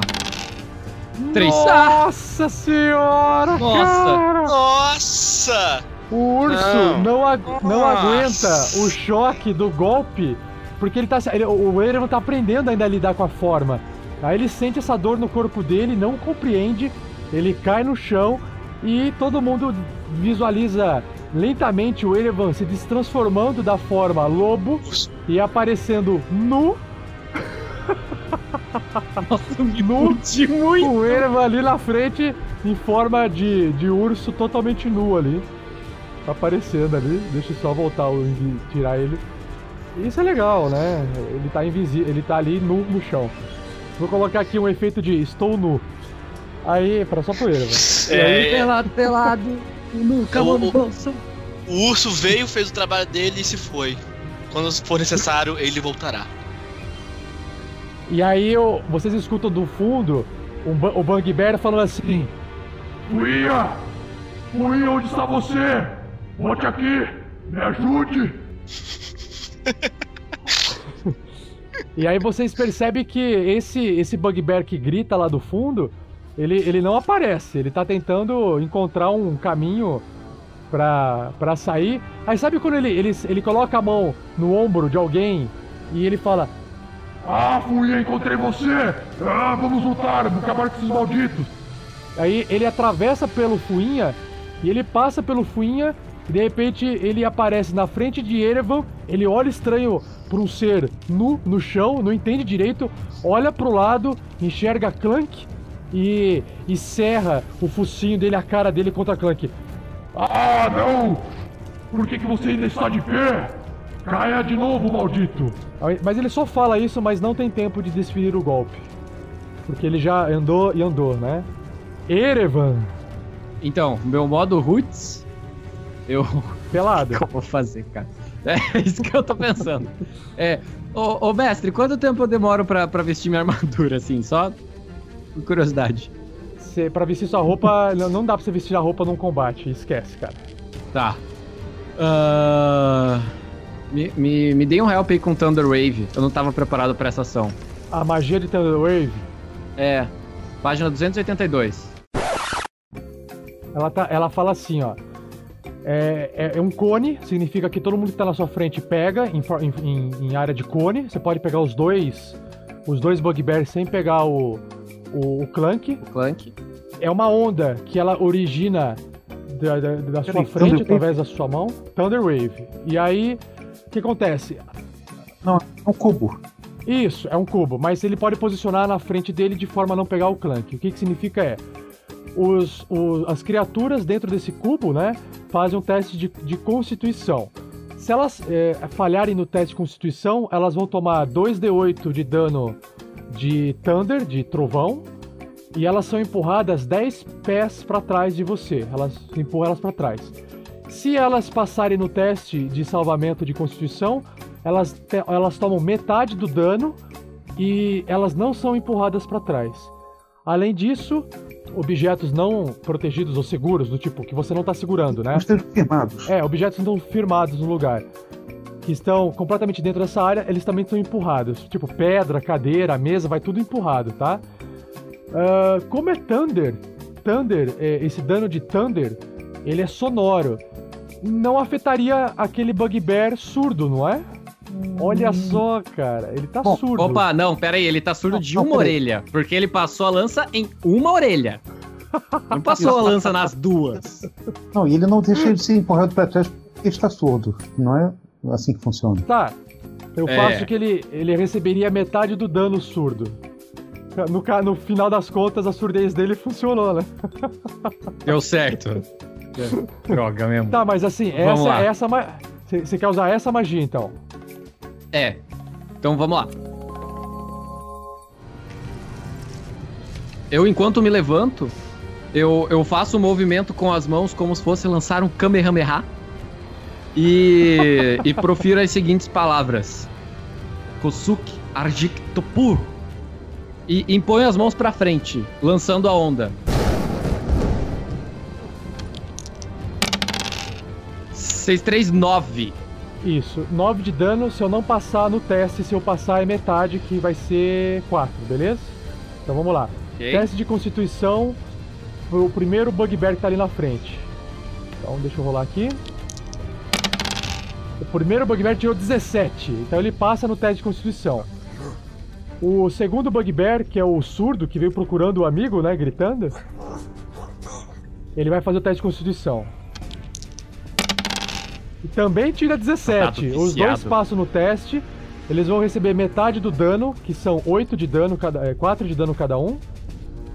E você não empurra eles pra trás. Então o Eira você levanta E eu vou. e gastou metade do seu movimento. Eu consigo dar desengage ainda não? Não, você não consegue dar desengage porque é uma ação. Tá, então eu vou me mover ali pro lado do Clank. Beleza, você continua perto deles, beleza. Rezo, agora eu deles, rezo. Eu fecho os olhos e rezo muito. mas Você vai rezar pra, pra, pra deusa da sorte ou pra deusa do azar? Pra deusa da sorte. Não, porque assim, ó, você pode rezar pra Bixaba, que é a deusa do azar pra que os inimigos errem, ou pra que os inimigos tirem um no dado. Ah, é, verdade, verdade. É pra Bixaba que foi ela que me deu os poderes. Eu vou rezar É. pra Bixaba. Fechei, tô concentradíssimo ali. Perfeito. Sandoval. Então vamos lá. Vou mirar nele um raio congelante. Le- Let's see. Eu não acredito. Eita! Nossa, tirou um! Não, ninguém acredita nisso. Ninguém acredita nisso. Então, Bixaba era pra, era, não era esse dado que era pra dar um. Rezou pro Bixaba, Bixaba apareceu. Não. Vamos lá, Fumble Deck. Deck. Assim, ó. Can you hear me now? Você pode me ouvir agora? O Sandoval fica surdo. Nossa. Nossa. Parabéns, Sandoval. Todo mundo ficando surdo. Ai, que divertido isso, cara. Hein?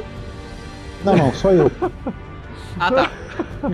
O Sandoval está surdo por causa da magia até ser, cura- até ser é, curado. Então vamos lá. Tá aqui, eu vou colocar aqui, vou marcar aqui pro Se Sandoval. ele ficasse surdo até ser currado, ia ser difícil. Ia ser foda. Aí é maldição É, pra não, Aí é uma maldição forte, eu cara. só levo as coisas com maldade. Beleza, Sandoval está surdo. E Caraca, ainda é sua velho. vez, ainda, é ainda é sua vez, Sandoval. Eu vou um pouco mais pro centro da, da sala, ficar atrás do, do Erevan, para ter uma visão melhor dos bugbears que estão saindo né, da névoa. Ah, perfeito, perfeito. Pessoal, agora seria o início do terceiro round, que vai começar com o Vern. E eu acho uma boa a gente parar agora, porque eu já tenho 2 horas e 20 de gravação. E Nossa. já são 11 Ah, parar no meio do combate de novo? De novo, cara, porque eu não 11 sei horas. quantos, eu não sei quantos combates, eh, quantos rounds vai, vai acontecer, até ficar. Mas eu acho que tá, tá tenso e tá bom, entendeu? Ele, ele tá tenso e Tá, tá então- interessante. Tá, tá, tá legal, porque eu acho legal essa tensão, sabe? Tá bom, acho que tá legal, não tá ruim. Inclusive, eu, eu posso terminar, a gente pode terminar fazendo piadinha do Sandoval, porque ele não escuta mesmo, a gente pode falar piadas com ele à vontade.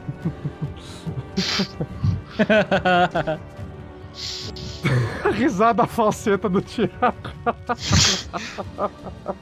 Ele tá chateado que o urso dele se foi, cara. Cara, Ele não, é- não é por isso que eu tô chateado. Eu estou nu na zona de ataque de um bugbear, cara. E você tem uma pessoa surda atrás de você.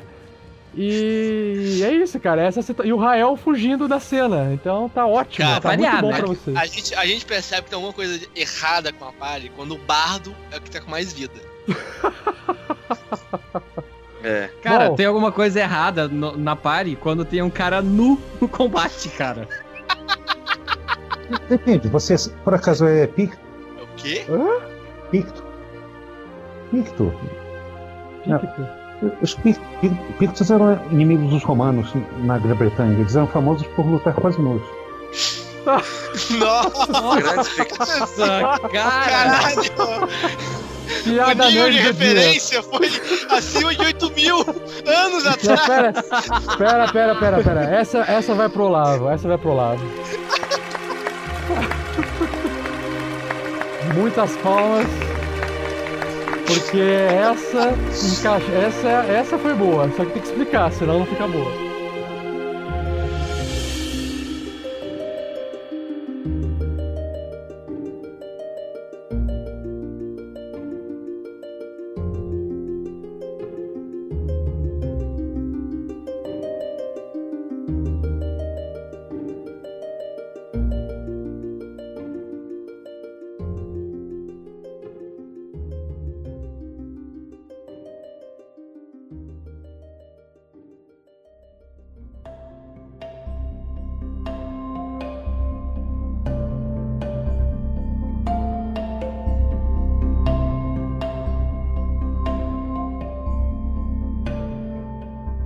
E aí, pessoal, beleza?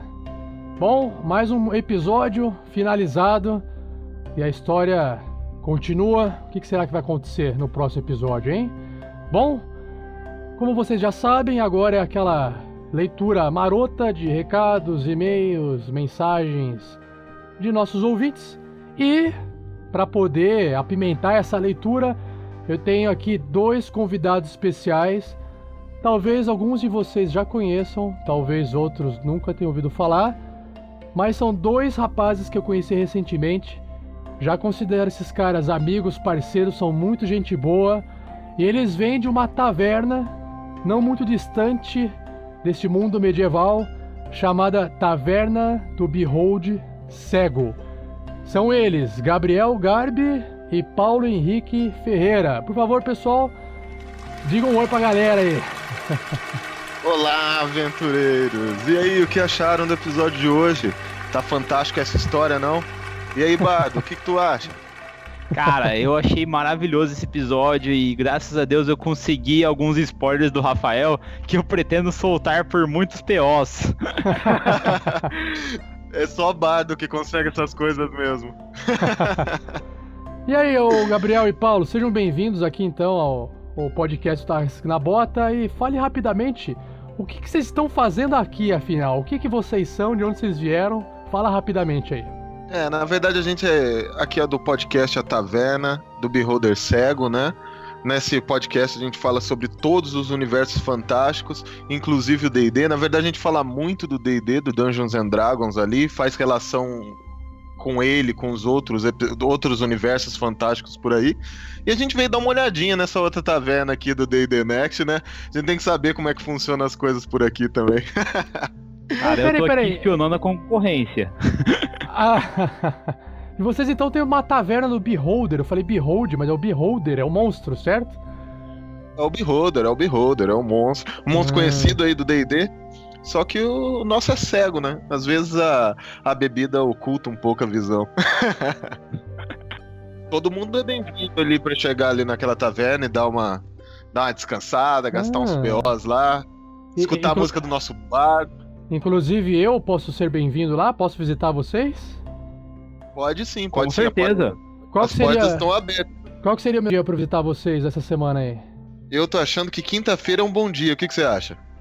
Cara, eu acho que é um dia excelente, até porque é nosso lançamento de episódio. Toda quinta, toda semana nós estamos lançando novos episódios. Porra, cara. Então eu vou passar ali na quinta-feira pra vocês a gente bater um papo e vocês lançarem um episódio comigo conversando lá. Pode ser? Perfeito, Pode ser, mas vamos fazer um opinião lá. Ah, Você me fala como é que foi o seu dia de hoje com aquele mega evento que vocês fizeram em Curitiba e aí a gente abre as portas da taverna e deixa um barril de cerveja pra você lá, beleza? Ah, beleza. Mas é só, vamos lá, antes de eu contar o mega evento, entre aspas, que teve em Curitiba, sobre o que que vocês pretendem conversar ali na quinta-feira? Quinta-feira a gente vai falar sobre algo que todo jogador de D&D corre atrás. Na verdade, uma grande parte deles é itens mágicos e artefatos. Nossa, que massa. Meu, acho que muita gente é fissurado em temática artefatos, não? É. Que massa. Vou, vou me preparar, vou me preparar então pra levar ali uma, um conhecimento meu pra vocês, então. Combinado? Pode ser? Combinado. Você tá, a porta tá sempre aberta pra você, sempre que você quiser chegar lá. E todos os ouvintes aqui também, sempre que quiserem entrar à taverna do Beholder Cego, estão convidados. O nosso porco é uma delícia, cara. então tá bom, pessoal. Combinado então quinta-feira, episódio novo saindo aí do Beholder Cego, falando sobre itens mágicos e artefatos, certo? Certo. Certíssimo. Maravilha. Então, assim, respondendo a pergunta do Gabriel, esse final de semana em Curitiba, a gente usou a, a loja da Positivo, para quem não sabe, né? Eu, eu trabalho na, na Positivo, Universidade Positivo, e a gente ocupou aquela loja, que é um local ali para o pessoal divulgar os cursos, né? Que a universidade tem dentro do shopping, o Shopping Paládio, em Curitiba. A gente colocou ali quatro mesas, comportavam 24 pessoas, contando os mestres. E a gente se reuniu no sábado, de tarde até a noite, e depois no domingo, de tarde e até a noite também. E foi assim, foi muito massa, assim. Claro, não foram muitas pessoas, porque é um espaço apertado. A gente conseguiu, no sábado, reunir seis, mais ou menos, né? 18 pessoas no sábado. Bacana. Uma- uma- é, a gente não conseguiu fechar todas as mesas. E no domingo, que foi hoje, no, no dia dessa gravação, e pra quem tá ouvindo a gente, já é segunda-feira, no, no dia 4 de julho de 2016. Então, alguns, alguns, ah, algumas pessoas que nos ouvem aqui no Tarrasque na Bota estavam lá. E foi muito legal, por quê? Porque você tá dentro do shopping, você joga com a galera, e o mais legal é que muita gente passa do lado de fora e ficava olhando, tipo, crianças, os pais mais velhos. Tinha gente que falava assim: caramba, cara, vocês estão jogando RPG faz, sei lá, 20 anos que eu não jogo. Só que o cara tava lá pra ir no cinema. Ele não tava ali pra jogar, mas foi bem legal porque o pessoal ficava olhando. E aí, é, o, o bom disso é que as pessoas olham aquilo e desmistifica o que é o jogo. E o que eu achei assim bem bacana, que foi inusitado pra, pra gente que tava lá, foi que a gente tava numa mesa, isso foi no sábado. Depois no domingo se repetiu. A gente tava ali na mesa, aí apareceu um, um menino assim de uns 14 anos, né? Com a mãe dele, aí ele olhando assim, aí eu observei o menino, eu falei assim: "Não, fica à vontade, vocês podem entrar, pode olhar, vocês querem jogar, né?" E aí o, menininho, ele veio pra jogar, ele viu a- o anúncio do evento no Facebook, sentou na mesa com a gente pra jogar, meio tímido assim, né? Igual uma, uma criança de 14 anos é. Cara, quando o mestre. No, no, no sábado eu fiquei mais que. Eu fiquei mais gerenciando o evento. Eu não fiquei jogando como jogador e nem mestrando. Eu fiquei ali andando de um lado pro outro porque eu tava interessado em ver como é que a coisa acontecia. Só que aí o menininho sentou numa mesa, eu fiquei perto da mesa. E aí o mestre vira pra ele e fala assim: Ó, então você é um anão. Você é um anão guerreiro, Ranger, não lembro agora. O que que você fala, né? Tipo, ele introduziu o personagem na história e falou: o que que você fala? E não é que o menininho chamava Lucas. E não é que esse Lucas, cara, ele vira assim pra mesa e fala imitando anão. E ele dá um show de interpretação em todos os jogadores marmanjos que estavam na mesa, cara. Cara, foi muito massa. Ai, ai, eu acredito, cara. Foi muito massa, foi incrível, assim, o, o menininho já, já conhecia RPG, ele nunca tinha jogado D&D, porque a gente jogou, os caras, não, os caras estavam jogando Pathfinder na, na- no sábado, ele sentou na mesa de Pathfinder. E aí no domingo, eu montei uma mesa de D&D quinta edição, e aí ele apareceu de volta, ele voltou, cara, ele voltou no domingo, só que aí eu tava com o pai dele, O pai dele, cara, deixou ele das duas e meia da tarde até as oito da noite com a gente ali jogando. Foi incrível, assim. Ele interpretou um Dragonborn feiticeiro e interpretou muito bem, cara. Foi, foi incrível de ver o menininho jogando, cara. Essa foi a, a parte mais legal de, de ver, assim. Inclusive, ali no, no Facebook do RPG Next, a gente colocou algumas fotos do sábado, das mesas de sábado, para o pessoal ter uma noção de como é que foi. E a gente teve mesa de Pathfinder, a gente teve mesa de D&D quinta edição, e a gente teve uma mesa de Aventuras Fantásticas. Vocês conhecem esse sistema? Não, não conheço não. De onde que é? Cara, eu sei que é da. Se, se eu não me engano, é da Jambô, né? Os Aventuras Fantásticas ou não? Eu acho que era do. Aquele Ian. É o mesmo autores que escreviam esses livros de Ah, Aventuras sim, Fantásticas. sim. do- Se, se você tá falando daquelas aventuras solos, não é? Ou não? Não, é- são os mesmos escritores. Eles fizeram um livro de RPG. Quer ver? ó? É Ah, Dungeon tá. Eu, eu, tô, eu tô confundindo. O da Jambô é o Só Aventuras, se eu não me engano. Que eles estavam lançando. Mas é uma série de Final revistas Fantasy, com é? algum- algumas aventuras prontas, se eu não me engano. É, os autores são esses aqui, ó. São me- os mesmos autores dos livros jogos, que são aqueles livros que você lê e escolhe qual caminho você quer ir. Os caras também escreveram um RPG. É o Steve Jackson e o Ian Livingstone. Eles têm também um sistema de RPG baseado no D6, em dados de 6 faces. Ah, isso aqui. Então é um sistema antigo, bastante antigo, e o cara usou ali, ele é muito bom para iniciantes, porque ele é mais simples, né? Foi o Luciano Luc Maciel, um dos mestres do sábado. É, teve o Pedro Quitete, que é um dos jogadores, o Verne Veron foi mestre, e o Rafael Sky, que joga lá com o Rael, também foi mestre. Enfim, foi divertido, foi massa, a gente, a gente se divertiu a beça. E o pessoal que passou ali viu, muita gente passou, cumprimentou, falou: caramba, vim aqui olhar, só pra olhar, que legal.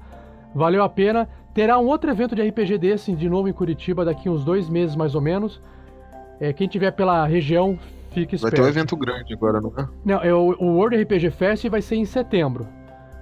Agosto, julho, agosto, setembro. É, mais ou menos vai É, ser na. no- é, vai ser mais ou menos. Eu não vou fazer junto com o evento, claro, né? Mas vai ser mais ou menos na mesma época. Beleza? Isso é legal porque as pessoas vão conhecendo, esses eventos vão crescendo, e é importante você que gosta, gente, participar também. É importante você que gosta, tá lá na presença, conhecer o pessoal, conhecer a galera. A galera do RPG Next tá aí. é, a galera da taverna, da taverna do Beholder Cego quer ir e vai nesse evento que vai ser um pouco maior agora de RPG, que vai ter agora o World RPG, e se a gente puder, a gente vai nos outros eventos que você fizer aí do- no grupo aí positivo. Não tem problema nenhum, a gente quer participar mais desse mundo. Estamos entrando agora nessa nesses eventos também, estamos conhecendo agora, mas é muito bacana, muito bacana que você cria um network muito grande ali de amigos, cria uma web de amigos muito grande que pode surgir até longas mesas aí, né? Sim, na verdade, o que aconteceu hoje, eu vou dar um exemplo. A mesa, a gente jogou uma aventura, a galera se amarrou assim na aventura, gostou pra caramba, só que tem que ter um fim. E como é um one shot, é um fim às vezes permanente, né? Então acabou, o pessoal, porra, e aí, cara, acabou, é isso, caralho, queria mais. Como é que a gente faz? Tá, meu, como é que vocês fazem? Vocês se reúnem e joguem, porque a ideia do evento era realmente colocar as pessoas em contato. Porque a gente já joga RPG, mas as outras pessoas não jogam. E aí elas também não conhecem outras pessoas que gostariam de jogar. Então, quem sabe agora, é- essas pessoas que estavam ali jogando, um deles não vira um mestre e eles marcam de jogar mais vezes. Essa é a ideia do evento. Então, você que está aí nos ouvindo, se fala assim, puxa vida, eu queria tanto jogar RPG não consigo. Pessoal, esses eventos eles são justamente para isso, para vocês conhecerem o que é RPG e para conhecerem pessoas que tenham vontade de jogar.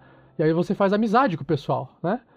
E é essa, essa é a minha recomendação, né? Participe do evento para você conhecer novas pessoas e jogar RPG.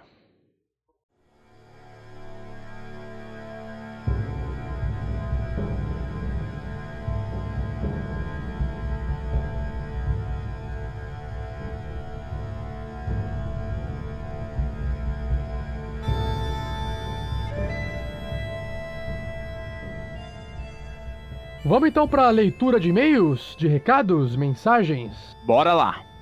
Então, esse, esse, essa mensagem veio diretamente do, do e-mail mesmo, né? O Rafael Lamour, Hum. que nos escreveu, ele é um padrinho do RPG Next, um dos rapazes que contribui mensalmente com doações. E pessoal, ele mandou esse e-mail inteiro, gigante pra mim, e aí eu falei assim pra ele, cara, eu te respondo na leitura de recados. e é um e-mail um pouco, co- assim, ele vai gerar um pouco de discussão entre nós. Então, quem tá afim de ler esse e-mail aí? O bardo, pô. Você tem um bardo aqui, você vai pedir se o taverneiro sabe ler. Você tá de brincadeira comigo, né, Rafael? Tá, então vai lá, vai lá, Bardo Gabriel, manda bala aí. Vamos lá, o Rafael Lamour mandou pra gente. Alô, galera Next. Depois de ouvir o episódio 13 e 14, gostaria de comentar ambos numa tacada só. Mas antes, já gostaria de dizer que fiquei contente com o apoio do Padrim, que vem tendo os planos do RPG Next. Cada episódio fico com mais expectativa. E já pergunto, as Minas de Pão Delver vai até que episódio? Cara, isso aí só o Rafael vai saber te responder. Ai, pessoal, vou respondendo. 458. Respondendo o Lamour. se- Eu acho que vai ter, pode ter aí, talvez. Eu vou chutar assim por cima. Realmente eu não sei quantos episódios pode ter. Chutando por cima, talvez 40 episódios, 50 episódios. Vamos por 40, vai, mais ou menos. Eles estão no nível 3 e no episódio número 20. ah, é, pelo 40 a 50. tá bom assim? Uns 50 episódios eu acho que vai ter. Ah, poxa, pensei que era Cara, 437. Eu, eu, tava- tava esperava chutando. que fosse pelo menos uns 500 também, porque vai dar um vazio no nosso podcast semanal. Quando não tiver mais o, o RPG Next ali, meu, você tem que já bolar alguma coisa aí peraí. pra tornar Peraí, esses. É, Peraí, essa aventura que vai acabar, não é RPG É, Next não, pô. Exatamente, vai acabar essa aventura, depois a gente começa outra. Ah, tá. Aí melhor.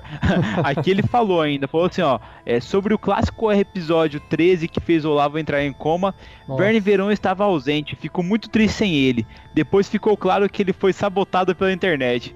Pedro parecia hashtag chateado. é, o Pedro teve um problema com o Skype na internet no episódio 13, ele ficou um pouco de fora. Mas tá tudo beleza. Mas foi engraçado depois do erro de gravação, você colocando ele, tentando Aham. conectar e mostrou que realmente a internet zoou mesmo. É, quando não dá pra dar risada, a nada, gente o Rafael coloca lá. ficar cortando ali. O Rafael ficar desligando ele aqui da, da conversa. O que, que É, ele te não- fez, hein, Rafael? Fala a verdade. Pô, vocês me deram, vocês me deram uma ideia, eu nunca tinha pensado nisso. Ó, ó, a gente ah, corrompendo o Rafael, cara. É, não, não, já basta, já basta o botãozinho do, do Raw 1 que ele tem ali, né? Do Não, programa não, que o pessoal não, não. fala. Isso é conspiração contra o mestre, conspiração contra o mestre. Não tem não. É, sobre isso a gente tem que conversar certinho, que eu tô achando que a galera tá sendo sabotada pelo mestre, viu, meu? Não é possível sair tanto dado baixo assim, cara. Não, mas olha o que, olha o que saiu de coisa errada 20. aí. Não, tá saindo um monte de 20 agora, um monte de crítica. É 880. 880. Assim que é bom, é bastante emoção. O Rafael ainda continua no e-mail dele. O Sandy, Olavo, caindo no sono. Nossa, Rialto, inacreditável. Mitou no episódio com os bastidores. Rafael, vou te falar que eu também ri pra caramba, cara. Nossa, me diverti um monte. Eu passei com meus cachorros escutando Tarrasque na bota e eu comecei a gargalhar sozinha. As pessoas passavam por mim, parecia que eu era um maluco, cara. Nossa, Eu tenho uma não coisa aguentei, pra falar cara. aqui também disso. Cara, foi muito engraçado que trouxe uma nostalgia muito forte pra mim, né? É, Antigamente, quando eu jogava, jogava Diablo, quando tinha o Diablo 2, né? Eu jogava online e um amigo meu aconteceu a mesma situação, mas a gente tava jogando. E quem jogou sabe que quando chega no Diablo lá no final, no baú, na verdade, nem no Diablo, quando chega no baú, quando o jogador fica parado, ele dá uma risadona assim, e solta raio no chão, assim. Aham. Então a gente tá jogando em quatro pessoas e tal. E de repente o monstro começou a rir que nem um maluco e soltar raio matando todo mundo. E a gente não podia morrer, que morreu, perdi o personagem sempre, né? E daí a gente foi ver um amigo nosso tinha dormido no teclado. Depois ele manda todas aquelas Nossa. palavras confusas. Sabe? Rá, rá, rá, rá, sabe? Tipo, tudo. HWFG. Sabe? Puta, mas jogando Poxa, jogo e- digital. Jogando jogo digital, Jogando cara. Nossa jogando Senhora. jogo digital. E isso me lembrou muito quando o Olavo caiu no sono ali, sabe? Tipo, é, me lembrou muito essa parte. Eu ainda tô Caramba. tentando decifrar o que é aquele som do celular do Olavo, cara. Será que são ondas marinhas, alguma coisa do tipo? Cara, é um mistério, é um mistério e até hoje eu não descobri. Quando eu descobrir, eu falo. Bom, vamos lá. O Rafael ainda continua. Sobre o Rael, tem algo de muito errado com três pontinhos, cheio de segredos. Diz que vai até um lugar e não diz nada aos outros. Sabe o que eu mais acho surreal? porque nenhum outro personagem o questiona. Por que raios ele fica de segredinho? Na boa, meu personagem já tinha colocado ele na parede inúmeras vezes. Afinal, qualquer um não ia ficar à vontade com um cara cheio de segredos. Talvez um agente duplo, sabe-se de Deus quem está ao seu lado. O Reveran tem uma voz de locutor de supermercado incrível. Ele narra as coisas super empolgado e é sempre positivo ouvir esse druida motivador e anti-estressante. e aí, mestre, o que, que você tem a dizer sobre essa crítica dele contra o Rael? Olha, em relação a A, eu já tinha colocado ele na parede inúmeras vezes, é que também tem aquele esquema de alinhamento dos personagens, né? Como o Rael, a princípio ele foi, ele é um conhecido do, do Gundren, que é aquele anão que está desaparecido na história, e, então o pessoal está confiando de que ele tem um papel fundamental estando ali junto com eles. Só que o fato dele sumir, desaparecer e tá meio, às vezes, passando mal e tal, faz com que o pessoal fale, não entenda o que tá acontecendo, né? Então, assim, é uma, uma questão meio de colocar o cara na parede, não colocar. Como são raças diferentes, talvez o, é, é normal a gente pensar como ser humano e agir como ser humano. Mas quando você tem pessoas que são seres de outras raças, que têm formas de pensar diferente, nem sempre a, o que a gente espera é o que vai acontecer. E é por isso que o pessoal talvez seja tão tolerante ou até não questione tanto o Rael por se tratar de um cara meio misterioso que foi contratado pelo Gundren. Então o pessoal é, acaba é, levando coisa... numa boa. E outra coisa que é legal, que, que, você falou agora no final, que eu achei muito bacana, Rafael. Ele foi contratado direto por Guldrin, não é? Ele não faz necessariamente parte desse grupo, sabe? É. É, é tipo, ele faz parte da galera, mas ele tava lá, sabe? Na hora que os, a galera tava partindo pra missão, ele meio que apareceu e falou: Ó, oh, vocês estão indo pra lá? Ah, então beleza, eu vou também. Mas ele não é, ele não foi contratado por esse grupo, ele não faz parte por esse grupo, ele é como Exato. se ele fosse tá fazendo um trabalho à parte, né? Então Exato. isso não, não, não tem um, um, A galera não tem um poder, assim, eu acho, de história, de chegar para ele e colocar ele na parede. Meu, o que, que você tá fazendo aqui? Porque ele já tava sendo. Ele já tava levando por outro ponto, ele já foi contratado por outra pessoa. Ou não, né? Porque esse mistério, mas é. teoricamente ele não faz parte desse grupo montado, ele tá num campo à parte ali. É. Bom, aí tem que ouvir para ver o que vai acontecer. A gente não pode ficar falando muito sobre isso. Mas e aí, Messi, vai se pronunciar sobre o Erevan ter voz de locutor de supermercado ou não? Cara, ele é basicamente um locutor de rádio, né? O Thiago trabalha com isso, é por isso que tem essa voz, cara. Legal, né? Quando ele aparecer lá na taverna, né? A gente vai, vai, vai contratar ele pra fazer umas propagandas pra gente ali. É, o cara manda bem, o cara manda bem. Ah, inclusive, no, a gente fez um videozinho do evento de RPG no sábado, e aí ele vai publicar essa semana pra gente, aí vocês vão poder ver ele falando um pouco e falando do RPG. A gente vai publicar na página, no, no, no YouTube, aí quando tiver isso, vocês vão ficar sabendo com o videozinho lá. Perfeito. Perfeito. Agora, continuando os e-mails, ele fala assim: sobre os NPCs do mestre, o que dizer? Realmente parecem todos drogados de um gueto do Brasil. Todos parecem não ter medo de nada, mesmo quando presos. Eu tô achando bem fora da realidade esses NPCs suicidas. Talvez um pouco mais de coerência, covardia, medo. Nada pessoal, mestre, mas coloca uns NPCs mais humanos como inimigos e menos clichês. Hehehe. cara, eu discordo de você, Rafael. Cara, eu, nossa, me divirto muito com o, o, os rufiões, com os marcas vermelhas. Cara, nossa, teve umas interpretações que ele começa a zoar com o Verne Veron, que ele acerta na cara do Verne Veron. Que, nossa, cara, eu, eu, eu pulava de alegria, velho, de dar risada, cara. É muito divertido. É, eu peguei os, os marcas vermelhas, eu falei, meu, esses caras vão ser os, aqueles caras mais escroto, e aí tem uma parte que eles estão bebendo, né? E aí eu falei, meu, um cara desse Isso. bêbado, ele não tem medo, ele não. Ele, ele acha que ele é o cara mais foda do planeta. Então, eu, eu, eu fiz eles agirem dessa forma para que ficasse um pouco mais é, engraçado mesmo. Eu, eu forcei a barra mas achei que como o pessoal tava se divertindo com isso, eu continuei. Então eu acabei sendo clichê nesse ponto, mas mais pelo fato de realmente o pessoal tá achando engraçado. Foi por isso. Mas assim, terão outros NPCs aí na frente e a gente vai. Eu vou pegar essa ideia do, do Lamour e vou tentar é, diferenciar mais, assim, sabe? Então isso foi uma, uma boa dica para tentar deixar menos clichê. Legal. Bom, ele fala assim: o bastão de vidro, mestre, Quando você quiser que o NPC não morra na história, disfarce um pouco melhor. Isso é uma discussão antiga de mesa de jogo, pois o mestre precisa ser neutro no jogo. Nada de ficar torcendo para os jogadores se darem mal ou torcendo para os NPCs assassinarem os personagens. É bem melhor ser jogador sabendo que o mestre não favorece os outros e te desfavorece. Afinal, todos têm de confiar no DM. Esse cara, o bastão de vidro, até agora não ficou claro o que esse cara fazia aí. É um maluco que vive numa caverna cheia de bandidos bêbados ao redor? Alguém explica? Olha, eu vou tomar as vezes do Rafael aqui e vou te explicar, Rafael. Seguinte, cara, bastão de vidro é aquela incógnita, você não sabe o que ele é, na verdade. E assim, o mestre realmente às vezes se confunde, cara. A gente não contava com um crítico do Erevan virando um lobo e já mordendo daquela forma lá. E realmente eu achei bem bacana porque o Rafael ficou surpreso.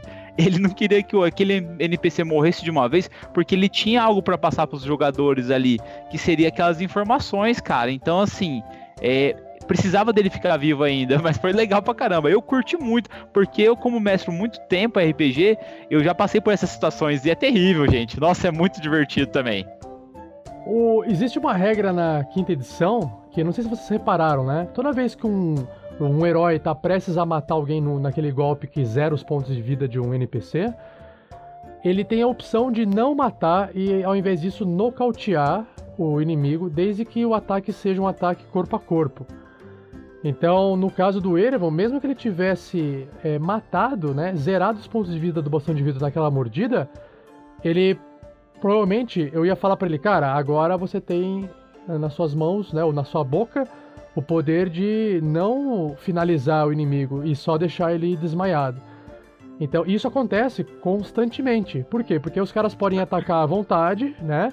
sem ter que matar esses personagens. Então, ou seja, os heróis mesmos não iriam matar o Bastão de Vidro. Isso é fato. Por quê? Porque ele não é obrigado a matar se ele não quiser num ataque corpo a corpo.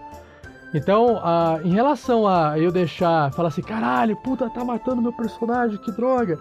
Na verdade, isso é mais metajogo, porque eu tô falando com os jogadores para que os jogadores sintam o desespero do mestre, porque eu acho que isso fica engraçado, assim, sabe?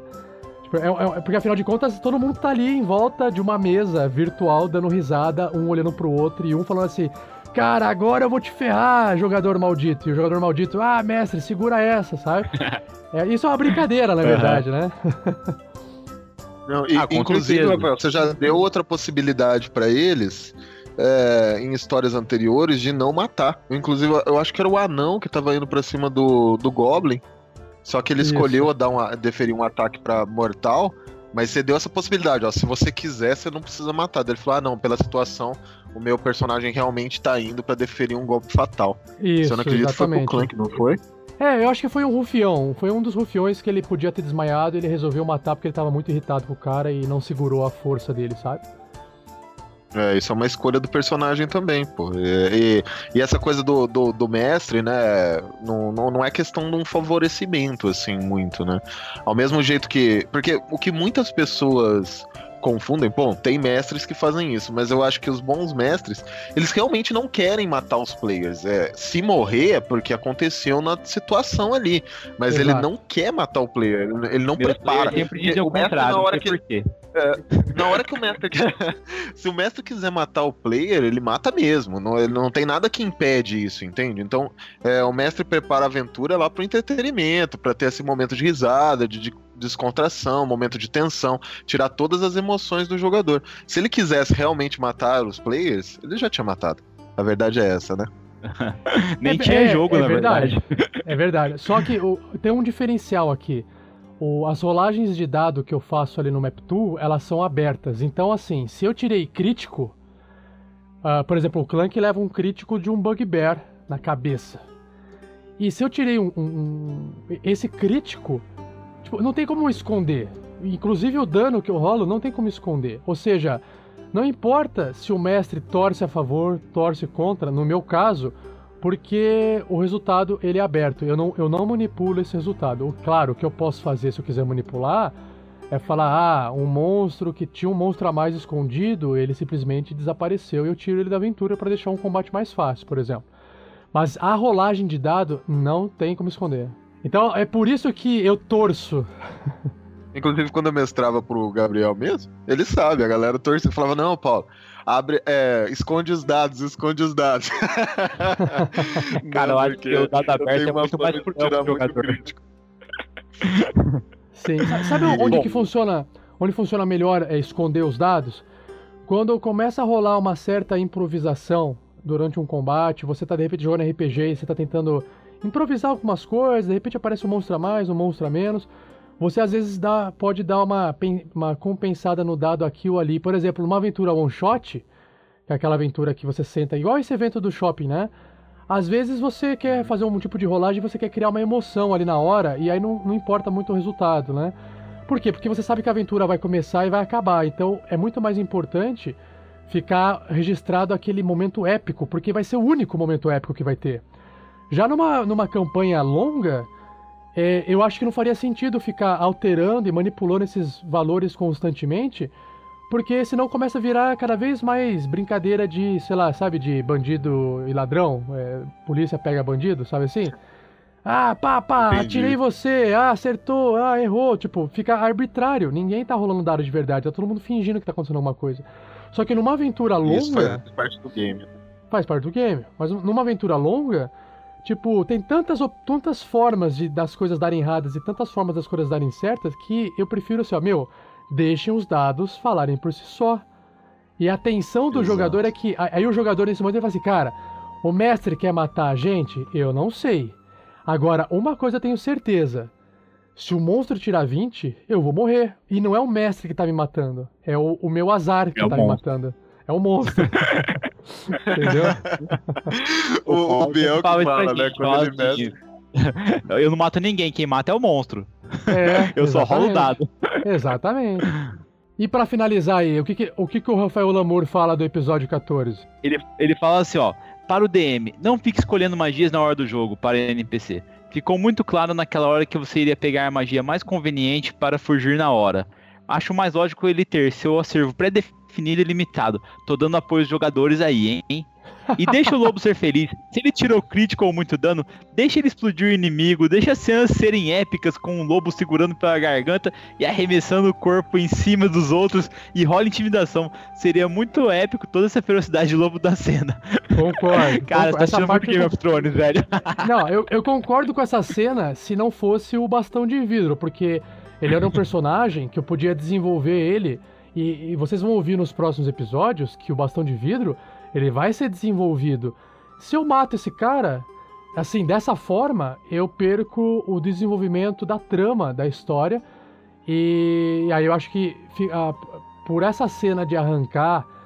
é, eu tomei a decisão, né? Primeiro que isso não aconteceu. Não teria como ele arrancar e fazer isso. O, a, a sugestão do, do Rafael é válida se fosse um, um personagem menor, tipo um rufião. Se fosse um rufião, daria pra fazer isso naturalmente. Tanto que um dos rufiões perdeu um braço no episódio. Significa que o mestre deixou, né? E o ataque foi tão crítico no rufião que ele perdeu um braço. Ah, sim, isso. Deixa eu só terminar o e-mail dele que ele fala assim: Mas, mestre, não fique chateado com o 20 barra padrinho dando pitaco, haha. Faz parte. E agora não vou largar esse cast e sempre que possível comentar. Um abraço a todos. Rafael Lamour de Curitiba. Rafael, é o seguinte, já tá na minha lista negra, velho. Nem- nunca mais leremos um e-mail seu. Mentira, eu tô zoando. Não, o Rafael Lamour O é Rafael lá? O parceiro, foi cara. lá? Não, ele porque foi lá eu... no evento? Ah, é, ele... não, não foi. O Rafael Lamour não apareceu lá, não. Aí não sei. Era, Lamour, por que, que você não foi lá? Eu vi Curitiba agora aqui, eu falei, pô, o cara, cara foi, o cara foi. Só, só se ele apareceu lá e não se identificou como sendo o Rafael. E aí eu não, não sei. Ah, é o Lamour, não Olha. falou nada. Ele, tava, ele foi de vermelho, ele foi de vermelho. Obrigado, Rafa, pelos comentários. Eu sei que você ficou mal preocupadão de estar mandando essas críticas, né, con- construtivas. E, cara, meu, é isso aí, cara. Fala o que você pensa, a gente discute aqui.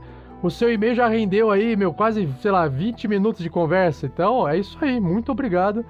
Você tá ajudando a gente a produzir conteúdo, cara. Não liga não, manda bala. Continue assim, escrevendo bastante. A galera até ficou meio, fica meio confusa com essa questão de crítica, né? Que a sociedade coloca uma coisa negativa. Não é negativa não, galera, é positiva. A gente gosta de ler, gosta de ler e-mail que manda, sabendo o que, que vocês estão gostando, o que não, como a gente deveria agir no seu ponto de vista, por que a gente não age assim, é importante ter essa comunicação. É, e na É, verdade, bem gente, legal. crítica quando a gente faz é que a gente quer que a pessoa melhore. Então, é, não é uma coisa negativa de maneira alguma. Na verdade, você tá construindo, deixando a gente fazer o programa melhor, entendeu? É isso aí. E então, aqui na sequência, agora partindo para os comentários deixando, deixados, né? Deixados no próprio post do episódio número 14. Muita porrada aí. Ó, o Carlos Felipe deixou lá pra gente, deixou aqui no, no- nos comentários. Sensacional. Uma das melhores mesas que já ouvi. Parabéns. Ajuda bastante quem tá começando a mestrar.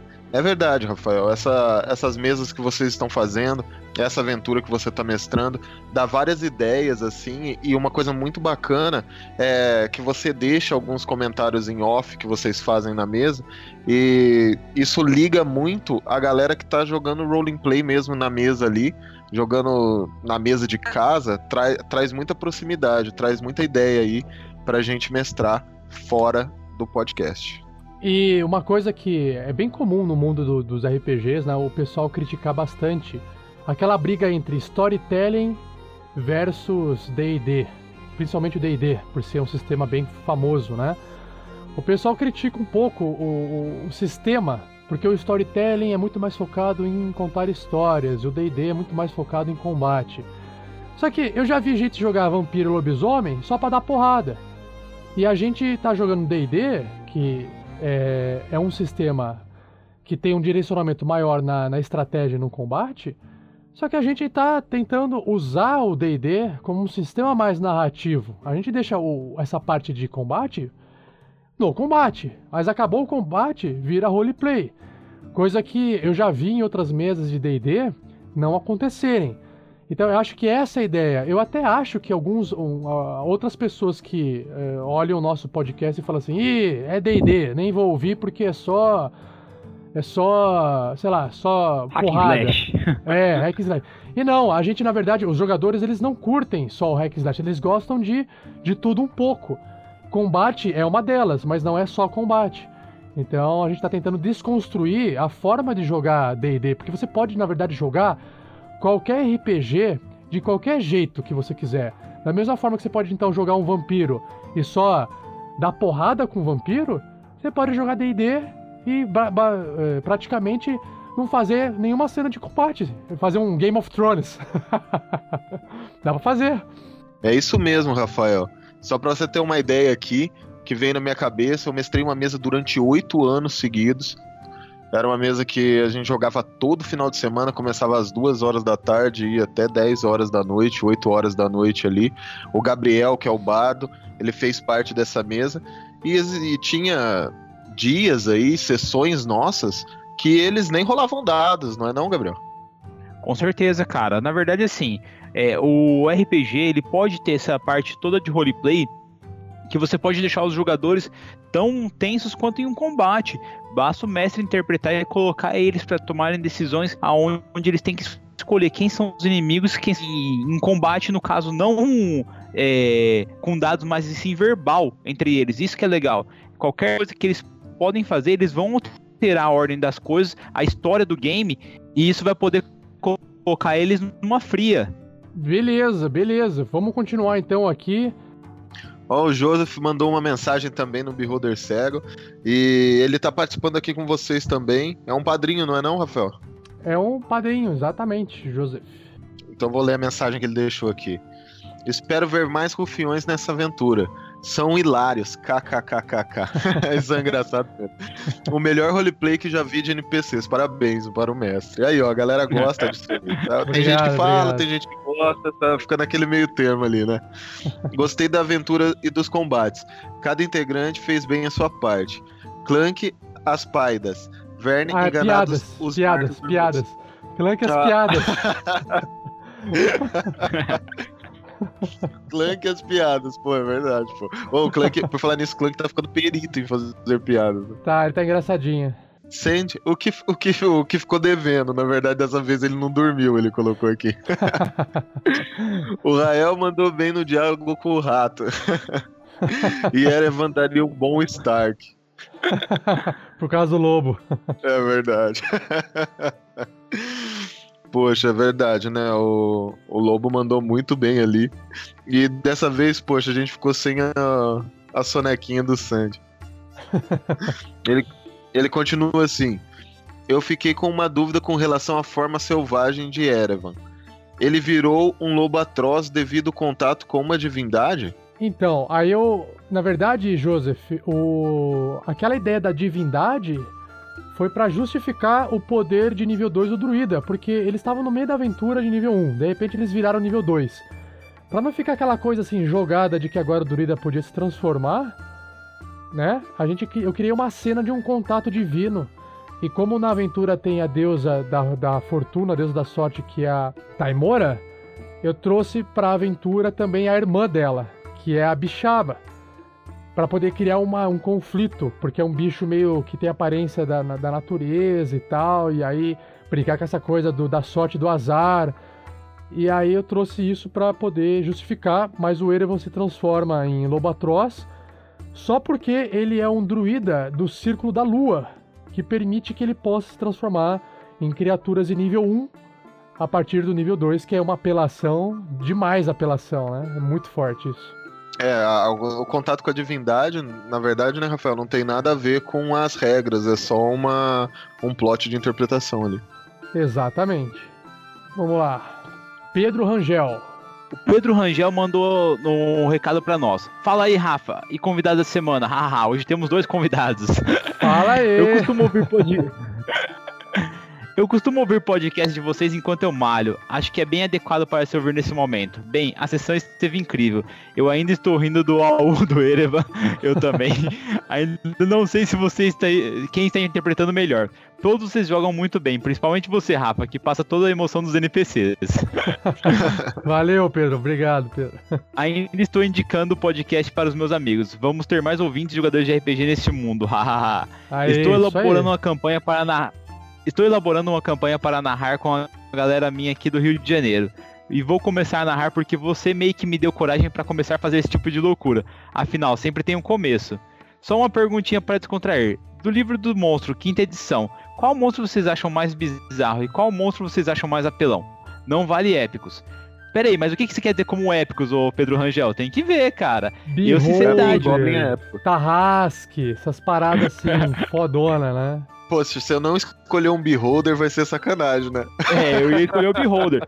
Agora, o que, eu, o que eu cheguei a responder pro Pedro é, foi assim que eu falei assim: ah, um, um, monstro que não, que não é épico, que pode ser bizarro, né? Eu falei assim pra ele: ah, meu, o próprio Bugbear, ele é bizarrão porque ele tem um ataque bruto, ele causa o dano dobrado com a arma dele, com a clava, né? Com a Morningstar. E ele, se, se, ele tiver. É como se ele estivesse dando um crítico com um ataque normal. E os humanos também, eu, eu sempre digo pro pessoal: meu, humanos são criaturas imprevisíveis. Tem humanos de tudo quanto é tipo. Se você quer encontrar, uma, às vezes, uma criatura bizarra, você pode pegar um ser humano e transformar ela nas criaturas mais bizarras. Às vezes, até mais bizarra que um monstro bizarro. É o humano. o, eu, eu gosto muito de. O bicho mais bizarro que tem, o que, que eu acho, na verdade, é o Doppelganger, né? Pode transformar em qualquer coisa, é, ele pode estar em qualquer lugar, ele pode estar do seu lado, cara. É verdade. Eu acho que esse cara é o mais apelão, assim. Até numa aventura minha, só pra dar um gancho aqui legal, eu fiz com que.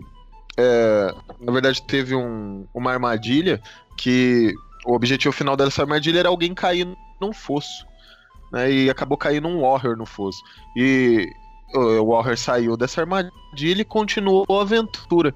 E num certo momento da aventura, lá pra frente, eu fiz com que esse Warrior atacasse uma pessoa aleatoriamente do grupo. Daí o pessoal não tava entendendo o que estava acontecendo. Na verdade, era o Doppelganger que tinha trocado ah, com ele no fosso lá atrás. Porra, Só que, que eu deixei hora. a aventura continuar. e daí o cara, e daí o cara jogando, mestrando, ele falou: Poxa, mas por que, que eu dei um soco nele? Eu falei: Não, não foi você, foi o Doppelganger lá de trás e tal. Então é... eu acho que esse é um dos bichos mais bizarros. Ele pode estar do seu lado e você não saber quem que é. Olha só, já aviso, aviso. Na aventura da mina de Fandelver tem Doppelganger. Tem Doppelganger. Só não vou falar quem é nem quando. Fica aí a dúvida. Eu vou ler aqui mais um recado do Jefferson Clayton de Oliveira. Bom dia. Este é o meu primeiro contato com vocês e gostaria de deixar meus agradecimentos pelo trabalho incrível que vem desenvolvendo. Ainda não terminei de escutar o episódio, mas me parece que o mestre pode ter dado uma colher de chá para os aventureiros. Hum, será? Vamos ver. Durante a batalha de bastão de vidro, o mesmo usa Mist Step para buscar uma posição mais vantajosa no combate. Todavia, o mestre informa que essa magia custa ação do mago e logo encerra seu turno. Essa magia, contudo, segundo o livro do jogador, página 260, custa uma ação bônus, o que permitiria o mago realizar outra ação no mesmo turno. Estranhamente, isso me chamou atenção. No mais, gostaria de felicitá-los pelo trabalho primoroso e desejar longa vida ao podcast. Longa vida ao Jefferson.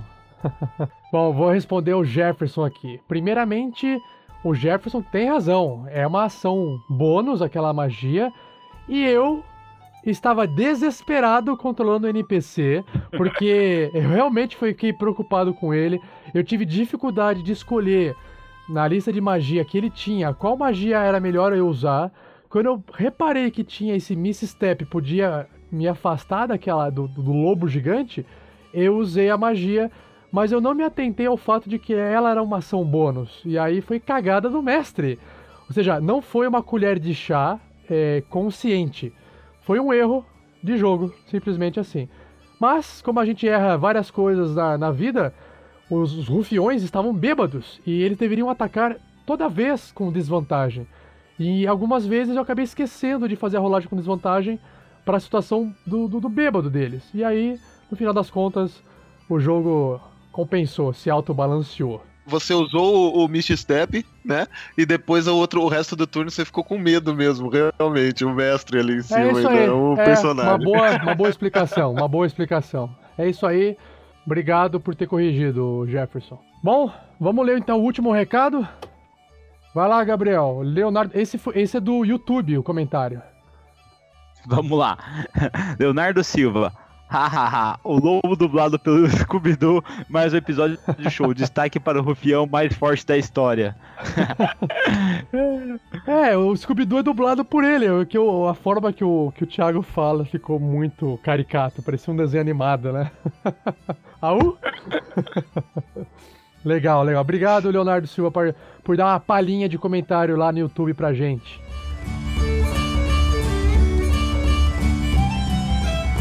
E é isso, pessoal. A gente fecha a leitura de recados e comentários. Eu tenho mais um último comentário aqui para fazer para vocês.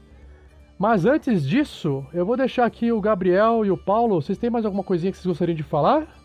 Cara, eu só queria agradecer por estar aqui. É, estou encontrando aqui é, o pessoal, o amigo nosso, irmão já, que é o Rafael aqui, o 47, convidou a gente para vir aqui. E eu gostaria de convidar todos os ouvintes, integrantes aqui, para passar na nossa taverna e conhecer o nosso trabalho também, tá bom? Com certeza, maravilha. Gente, toda quinta a gente está estreando um cast novo lá também, falando de um universo fantástico diferente, toda vez, toda vez criando alguma coisa nova. A gente vai intercalar com bastante episódios de RPG também, envolvendo histórias nossas e até um pouco a questão de regra, como utilizar política na mesa, como utilizar artefato na mesa. Então toda quinta-feira fica ligado que a gente vai conversar sobre algo. E toda quinta também chega remessa de cerveja e porco fresco na taverna. Não tem como faltar, gente. e pros. Ah, Paulo, e pros vegetarianos, tem o quê? Lambras.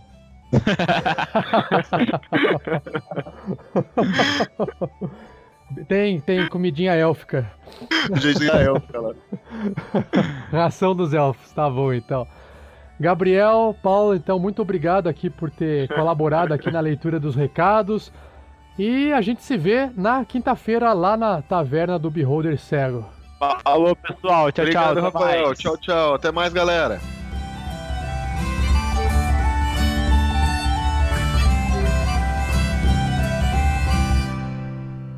Bom, pessoal, para fechar e para os fortes que conseguiram, né, ficar ouvindo aí as leituras até agora, uh, neste próximo final de semana, no dia 9 de julho de 2016, que é um sábado, nós iremos é, fazer. Não, assim, eu não posso aqui ainda garantir 100%, porque a partir de segunda-feira, quando esse episódio foi publicado, estamos entrando em contato com aquela escola para fazer aquela doação dos valores acumulados entre as metas de nossos queridos padrinhos. Essa doação ela vai ser feita é, na escola. O que a gente vai fazer de doação que a escola está precisando são produtos de limpeza, porque a escola disse que muita gente doa já roupa e, esse, e coisas desse tipo. Na verdade, não é uma escola convencional, é, um, é como se fosse um orfanato onde eles é, é, recolhem, aceitam crianças que foram afastadas dos pais, pelos, pelos pais serem muito violentos, ou por ou, as crianças já serem órfãos e não terem pais. Mas a gente vai poder ajudar ali em média de 15 a 20 crianças e adolescentes com esses produtos de limpeza que a gente vai pretende, né? Só se a escola falar assim, ó, oh, não pode dia 9. Mas eh, a gente avisa se isso não, não for acontecer. Mas a princípio, dia 9, nesse sábado, próximo sábado, estaremos lá fazendo uma entrega desses produtos e a gente faz um registro e posta depois em nossas redes sociais, que é o facebook.com/rpgnextpage, no nosso site rpgnext.com.br e, claro, o nosso YouTube. Procura lá, YouTube, digita RPG Next, vai aparecer a gente lá, beleza? Pessoal, abração, chega e até o próximo episódio. Falou!